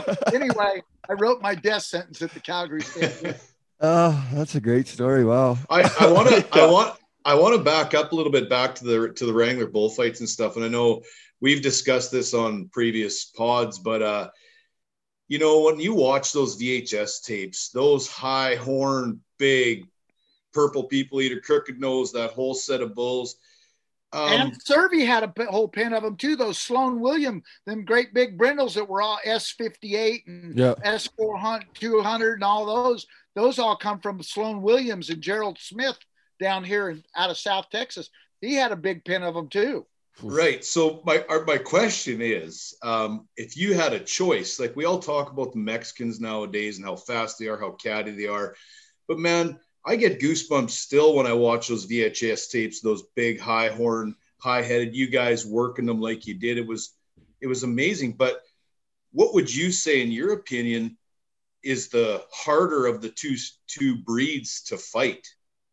I think for for myself, I like the Mexicans because I liked how they brought it to me. Yeah. You know, and for the way that I fought bulls with working off that misdirection and stuff and being able to throw the fake, set them over there and do the step through and stuff, and then keep coming, keep it coming. Those old brindles, you get a fake or two on them and they start, yeah, and that was you know, they start wanting to trot up instead of, you know, the, the, the bull, two, animal, two animals in my career that I have seen that love the game number one, without a shadow of a doubt, Crooked Nose. Oh yeah, uh, that bull, that bull loved the game with all of his heart. And and you know, when you really watching his career, you never saw him just maul somebody. He would hook, he would hook him, and yeah, if he hooked him and threw him out in front of him, he'd hook you again. But he'd hook you and run on, and then he'd go by you by about 15, 20 feet and whirl around, and that head would pop up, and it'd be like, okay, come on, get up. You want some more, you know. Try But I and mean, try to keep your feet planted and not move until he got a little closer. right. He wasn't, he was, but he wasn't one of them old ones that just mauled you and just really, you know. And then the other animal that I saw that really loved the game is a team roping horse. Michael Jones let me ride his horse one night at a little, they call it the Buck and Duck here in Stephenville. And that horse Jackal, who Michael Jones rode, Kory Koontz rode, Allen Bach rode, a whole bunch of them guys all rode him. And what what a great horse. But so the one night we're at the Buck and Duck, and I ride into the on the heel box side, and I'm we're gonna score one, and I I ride in there, and I'm kind of sitting there half loose. When this gate bangs, buddy, let me tell you what, it's like a rocket ship. this buckskin just takes off out of there, and I don't care how hard you're pulling on his face, he's not backing off. And Michael Jones, he starts laughing at me as I'm coming back down the arena. He goes, "I forgot to tell you, he doesn't score." because that but that horse just loved the game he would just run down the arena and as soon as they turned left he was there but boy he just was so cool to get to ride it was fun but crooked nose of all the animals i ever saw that's the that's the greatest and then i'll go ahead without you even asking the question the greatest bull rider i ever saw was jim sharp yeah. Oh yeah, old- we've yeah. that name's come up on several of our pods too, Rob, and and uh, and the, this generation of guys. You know, Cooper Davis had mentioned that. Um, Colton Jesse. Um, Yeah. So it's it's guys that are watching video. They didn't get to see you know Jim ride in person. I was I was blessed to go into the PRCA Hall of Fame the same Jim and I went in the same year. Mhm. And when I was giving my speech, I said, you know what, I've been asked this question and I'm going to just answer it right here today. And I said, the greatest I've ever seen sits right behind me at the moment. I said, now before you pick up those cell phones and you start calling that short, squatty guy in Mesquite, Texas, and, get him, and get him all fired up, don't get me wrong. Yep. There's a reason he has eight gold buckles because you tell Donnie Gay he can't, and he will pull it tighter and bear down harder than anybody in the business. Yep. But the reason the guy behind me doesn't have more gold buckles is because he made it look too easy. He Right. rode him with such finesse, and they never got him in storms that rodeos that guys were winning the rodeo on that bull. Sharp would win third or fourth because Yeah. he's never got moved Made it off look his too rope. easy. He was he was in such control that it you know they'd go well the bull didn't have his day Right. The The officials didn't know how to The give you two points Jim over your bull. yeah Yeah, they needed to give him two points over his bull Yeah, every yeah. time. Every Yeah. time. That's gold. So Rob, greatest career probably ever for a bullfighter. You'll go down as probably the best, right? So without the the ups, there's the downs and three broken necks, many of injuries. What kept you going after, you know, how old were you when you retired?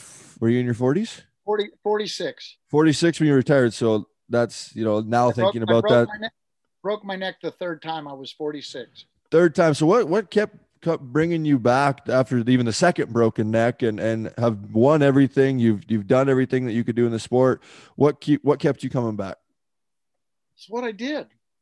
I lo- it's what I loved, you know. I mean, if if if I could ask my Lord and Savior to take me out, and He was to say, "Rob, pick your spot, go get me a set of cleats, and you take me out right out there in the middle." yeah I, I just, I just, and I mean, I'm I'm fixing to be 62 years old, and if He was to ask me today, go find me a set of cleats and go take me somewhere and let's go play, let's go out, let's go out right there, and that would be that would be my choice even today. wow Cool. yep yep that's And, cool. and let's be honest, that union job wasn't looking very good at that point at 40 anyway, right? No, Huh? it wasn't. You know, but I mean, I, I, I was blessed to play a game I loved with all my heart. Yeah. And when it, when it's something that we love, as all four of us know, it ain't work. Yep. Oh, you know, yeah. and, Yeah, and true story. fortunately, fortunately, we're getting to do a job where we're taking care of our buddies. yeah You know, and and that that just that nod, that head nod. You know, you know what was the status as you talked about me and Miles. There were nights at, at the NFR that one of us would make a mistake, and nothing ever had to be said. All we had to do was happen to look up and make eye contact. Yeah That was that Just was it. enough. Huh? Nobody, you, you didn't have to say I'm sorry. You didn't have to say you may, you know, or if it was me getting to say to him, you sure you dropped the ball there.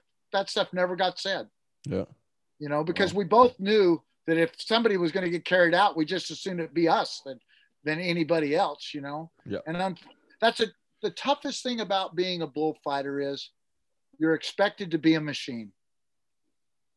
You're expected to be a machine, and you all, we all know the first question that's ever asked when they say somebody got hurt at a rodeo was who was the bullfighter who's fighting bulls yeah Sure. exactly. right? Who's fighting bulls, Yeah. right? And and yet in Tuff Hedeman, we'll use Tuff's case on Bodacious. All the Yeah. damage was done. All the damage was done before he hit the ground. yeah Yeah.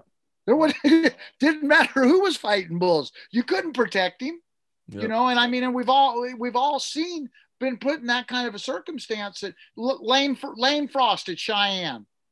You can't point a finger at Bob Romer and Rick Chapman. yeah Lane Frost got off into his hand into the in the well. Into the well.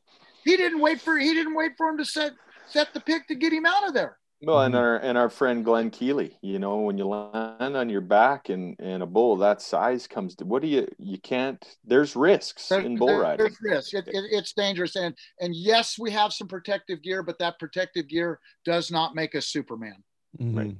You know, And I think our side of it too, the, the mental health side of it is you say that to yourself as well when somebody gets hurt, like, what the fuck could I have done better? Right. You know, Oh, yeah. and there's some them sometimes there isn't nothing you can could have done to prevent it, but that sticks in your head too. And but the that- but the biggest thing we got to remember, the biggest thing we got to remember too is it's just like the football game and being a cornerback that just got burnt for the touchdown.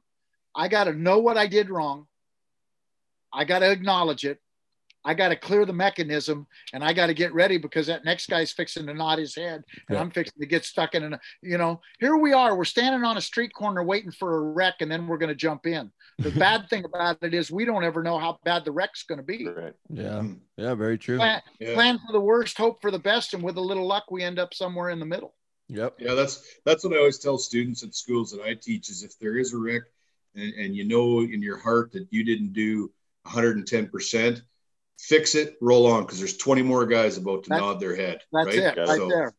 Play in the now. You can't Yeah. You can't dwell on what happened in the past. So Rob, was it tough? The speaking of like the mental health side of it, a guy like you that that loved this sport and, and you still talk about how much you love it and would do it today. A lot of guys have a lot of trouble transitioning to a regular life. For you, when you gave 46 years of your life to to bullfighting, what was that switch over like into into reality? Was there some tough times? It, it is tough, you know. I mean, I for the for the first several years, I couldn't even turn the PBR on. Yeah. Mhm. It's it's hard to watch, especially on nights where somebody makes it. You know, you're like, oh, you made a mistake right there. It's like I said, who was a bullfighter? When you're on the point, it's like, whoa. And it just stole my peace. The, the best thing that happened to me was it opened the door for me having wore the microphone to get an opportunity to do some co-announcing and some color commentary work and stuff. And, and I've done quite a bit of it. I did quite a bit of that. And then, uh, the, well, obviously last year I didn't even work a rodeo. Um, and the, the biggest blessing ha- for me has been getting to the getting to be part of this WCRA and getting back around rodeo and around cowboys and around what we know and love. Yeah. You know, and it's something that we've give, give so much of our life and time to that it's just it's really good to be part of this. When you see so many guys when they're done, they're done, and you don't see them again. Um, and it's unfortunate. I, you know, and speaking for three of us, Tanner's still involved now as a bullfighter, but you know, Scott's involved. I get to be involved. Rob, you're involved, and it's it's an easier transition I find that way when you can still see those guys that you spend every weekend, you know, 30 Right. weeks a year, right? Yep. So uh, well, let's let's be I honest. even It, know. it fills the addiction. I Yeah, mean, it's lifestyle, yeah. Right. it's yeah, we're lucky that way. Yeah, No, but, but- we're, and- but and we're all fighting to stay up past 11 Oh yeah, exactly. definitely. and not in the morning this time. Yeah, yeah, yeah. oh Yeah. man, Rob, we could No, pick but your it's, but brain it's for been days. it's been good, you know. But I, I there is there's a lot of guys that you see they they, they get lost and and it's easy, Mm-hmm. you know. They get depressed. There's they're going through things it's you know they're they're not used to, and, and that's coming coming from the book too. You know, the Father wants us to be encouragers. To be we need we need to keep our eyes out for each other and to to see the one with sad eyes and to be saying, hey, what's going on? You know, talk to me a little bit. So let's, you know, and we've all got, we all know people like that. yep Right. You know, that they're out there. We need to, we need to make the time to pick up this phone and, and, and call. And I, I don't do as much of it as I should. I get to share. I, I try to share every morning on my Facebook page at 7:15 Central Time on Mhm. my Rob Smets' fan page Yep. and I get up in the mornings and read, you know, from my Bible and some from my daily devotionals and try to see what the Father puts on my heart to try to share. And I'll go, you know, five ten minutes and give some people some time to share. And I end up with guys like John Brogan on here and Damon Rogers. Oh, John I mean, I'll, I'll see there'll be there'll be guys that pop up that are some some old school guys, you know, and you go, it's it's sure good, and and a whole group of guys that not only with Rob Smets, but that that are coming on joining the page that you would have gone 20 years ago if they'd have said we're going to get up at 7:15 to listen to somebody talk Right. about Jesus Christ, they'd all said you're crazier than hell. was, was You John know? one of your guys, Rob? Was John Who? one of your John Brogan one of your guys? John Brogan, John Brogan, and Frank Newsam come on together. Yeah. Oh, okay. Yeah, I worked with. I was there in Sikeston, Missouri, when John got that scar on his neck. I was Right. I was fighting bulls with him there. John Brogan That was a ham. Scary shit. It was Oh. John some scary was a stuff. hand. Frank Newsam. Frank Newsam. Frank Newsam's probably the. Well, I can't say that because Jesse's got plenty of game and Bale's in the middle of stuff too. But I was about to say because Frank's just about the last of the old school. Dive off Yeah. in there. Well, he's been around. He's been at it talk- long enough to be the about a school. warrior, yeah. yeah, Yeah. a You warrior. know, and, and he's been there. They get there's you want to talk about a guy that he's he's wrestled his demons. and Yep. He's came out he, and he came out saw the light at the tunnel and come out the other side and has done remarkable. Yeah, You from know? being absolutely nowhere to coming back to be, you know, one of the best. Well, yeah, you want to talk about Hop from going to, and he went to the top of the mountain. He went way down in the Way valley, down. Yep. and then he and then got her back. because of his love of the Back. game and his dedication, he just kept coming back, coming back, coming back, and now he's on the top of the mountain again. You know, so that's that's what's good. It's to to be able to share with my friends and to let them know that you know what, no matter what we've done, we all can be forgiven. All we got to do is turn around. Yep. Yeah. That's awesome. Wow, man. Wow. This has been uh, unreal. I know there's there's we can keep you for six days. We, we do our uh this is our bullfighting cowboy protection uh episode here. Our last one was with Jesse, so it was a huge honor to to get you onto this one. So we'll have to get you back maybe along with my dad and we gotta get Miles Hare. And, Dad, Dad Miles and I, we'd have fun. Mhm. Oh my goodness, yeah. Oh, I bet. Yeah. Yeah. So you, yeah. know, well- you know who else would you know who else would be good to have on that group too? Dusty Tuckness. yeah. Mhm. Yeah. Yeah. I don't know Dusty all that well, but yeah, that'd be good. You know, I worked your with his dad a lot in Yeah. Montana. Tuck uh, would but be I all right. never, I never worked around Dusty either. Yeah. Cool. Yeah. Yeah, we'll we'll keep these because going, but because he's definitely the of the new era, that new era, but kind of the senior member of that new era. But yeah, he's but he's all game.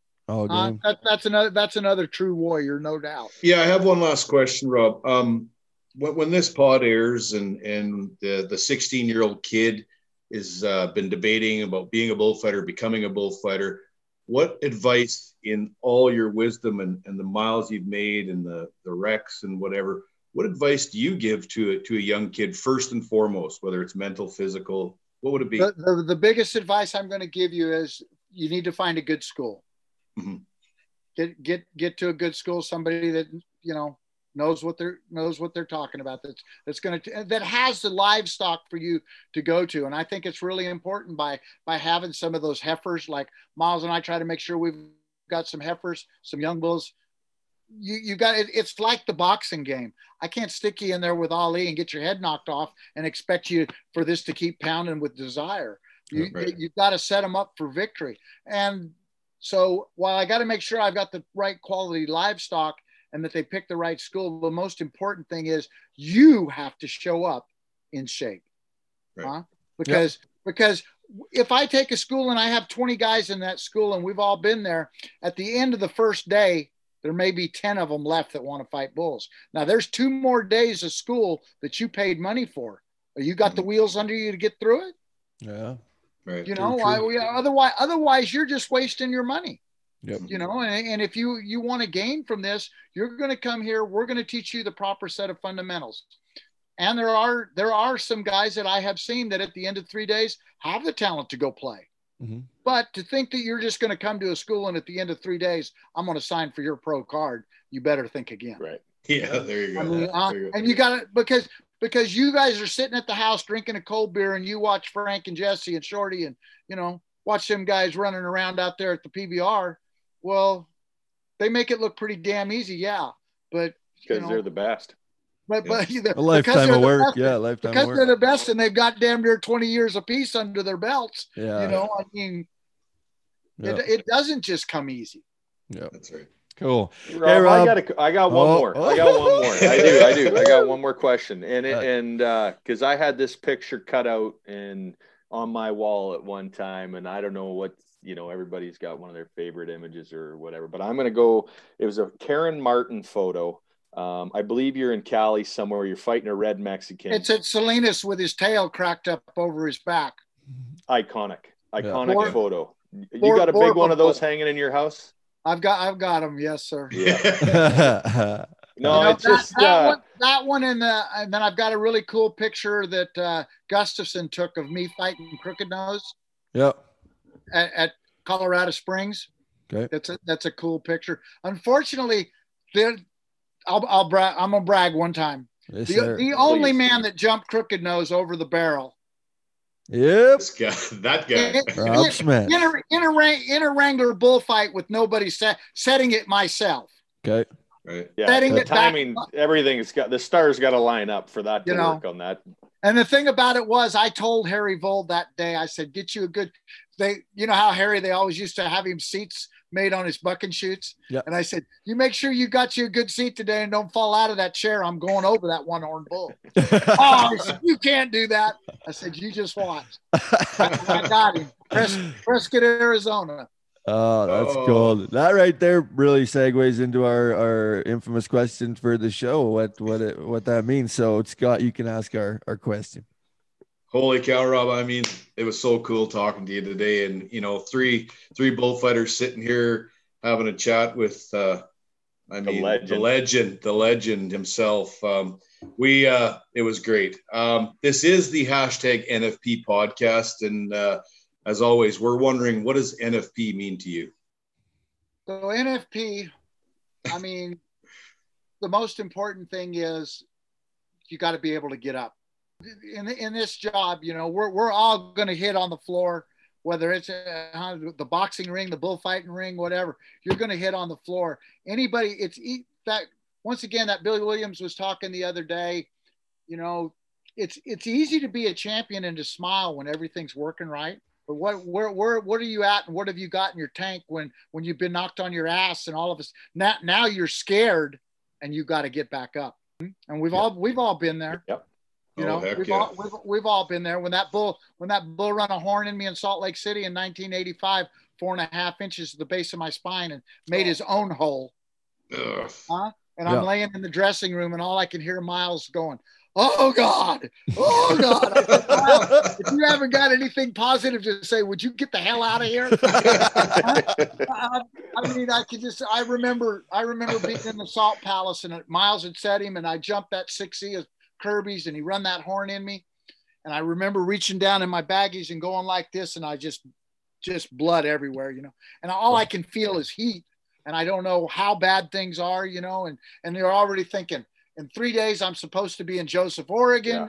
You know, I mean, thing, it's Yeah. amazing the things that are going through your head, and you're just, ah, and I'm already thinking about getting back up, and not only getting back up, but that the next thing I'm think about is as soon as I get back to fighting bulls at any rodeo, the first thing I got to do is jump one, because if I don't, every perf that I go out there and I don't jump one, it's going to be that much harder. That that old Yeah. deal of you got bucked off, you got to get back on the horse. I mean, it's Yeah. uh, the thing that I was known for by because I wasn't a funny man was that I was the daredevil. Well, I got to go do it. Yeah. The, The kamikaze. Kamikaze, yeah. Kamikaze. yeah. Please, but I, I want to correct one thing too. Okay. I was blessed to work with a bunch of great guys. The most important thing to me was to go into the Hall of Fame because not not not that Rob Smets was the best bullfighter, but Wick Peth, Skipper Voss, Miles Hare, Rob Smets, all, all the list and the list goes on and on. They got to mention me. Yeah. I, I, I, it, it- not going to forget you now. for, for, for, for them, I, I'm not worried. I'm not worried about for anybody to say that I was the best. That's an argument for those that watched it. And you know what I mean? Yep. Mm. For, for, for me to say that I, I was the best, you, you ain't going to get that out of me. To say that I made the Hall of Fame, that's where that was the goal that I wanted to be. And my wife, Carla, at first, she was like, "It's all you're. You're so egotistical. You're." Bad. I said, "No, it's not about that. But if I'm going to play a game, it's just like what I talked about earlier. I don't want to be in the middle. Yeah. Mm. I don't want to be in the middle. I want to. I want to play ball. I want to be able to say he could play ball with the best of them. That's Oh. that's the most important. And that's what if every day we go out there, I listen to Lynyrd Skynyrd's my favorite band. Freebird. Yes. Right. If I leave here tomorrow, Yep. will you still remember me? Yeah. Yeah. You go out there and fight bulls like his day could be your last day. Right. Wow. There's Love it. Well said. I, I- Holy. I know we're at the end of the show, but I got to share one more quick deal. Mike Oh yeah, it's all one. you. Yeah, that's Dust- cool. Dust- Dusty Tuckness gets gets ready to get to the his first NFR and he doesn't get in. He makes makes the cut of the final five guys, and he ends up as the alternate, and it, he didn't get in. You know, and he called me up. We're talking on the phone, and, and I said, "Okay, Dusty," I said, "Here's your song. It's a long ways to the top if you want to rock and roll." Rock and roll, right? So, so all that next year, whenever I would call Tuckness on his phone, my ring was "It's a long ways to the, it's a long ways to the top if you want to rock and roll." Well, the next year he calls me, and he gets the NFR, yeah. and I said, "Okay, Tuck, here's your song now, Lynyrd Skynyrd, Freebird. Yeah. If I leave here tomorrow, will you still remember me?" Yeah. Right. And I Wow. said, "Now go fight, now go fight bulls like like you want to be remembered." oh man. That's good stuff. That is oh, really that's good. gold. Yeah, that's pure Yeah. gold. Okay, Rob, man. We'll uh like I got papers and papers. These guys got questions on questions. So we're definitely you'll be a return guest if you if you would want to I would be honored, guys. Oh, yeah. what, a, what a day! You got my motor's running. I'm fired up. Yeah, Mine gonna too. go Mine too. some. Go find us. Oh, it's- Go find us some old cripple ones, and we'll we'll check out. Go step Got them. it. Okay. Oh, That's gold, brother. We appreciate you very much coming on the NFP podcast presented by 3D Entertainment. Lord, I can't change.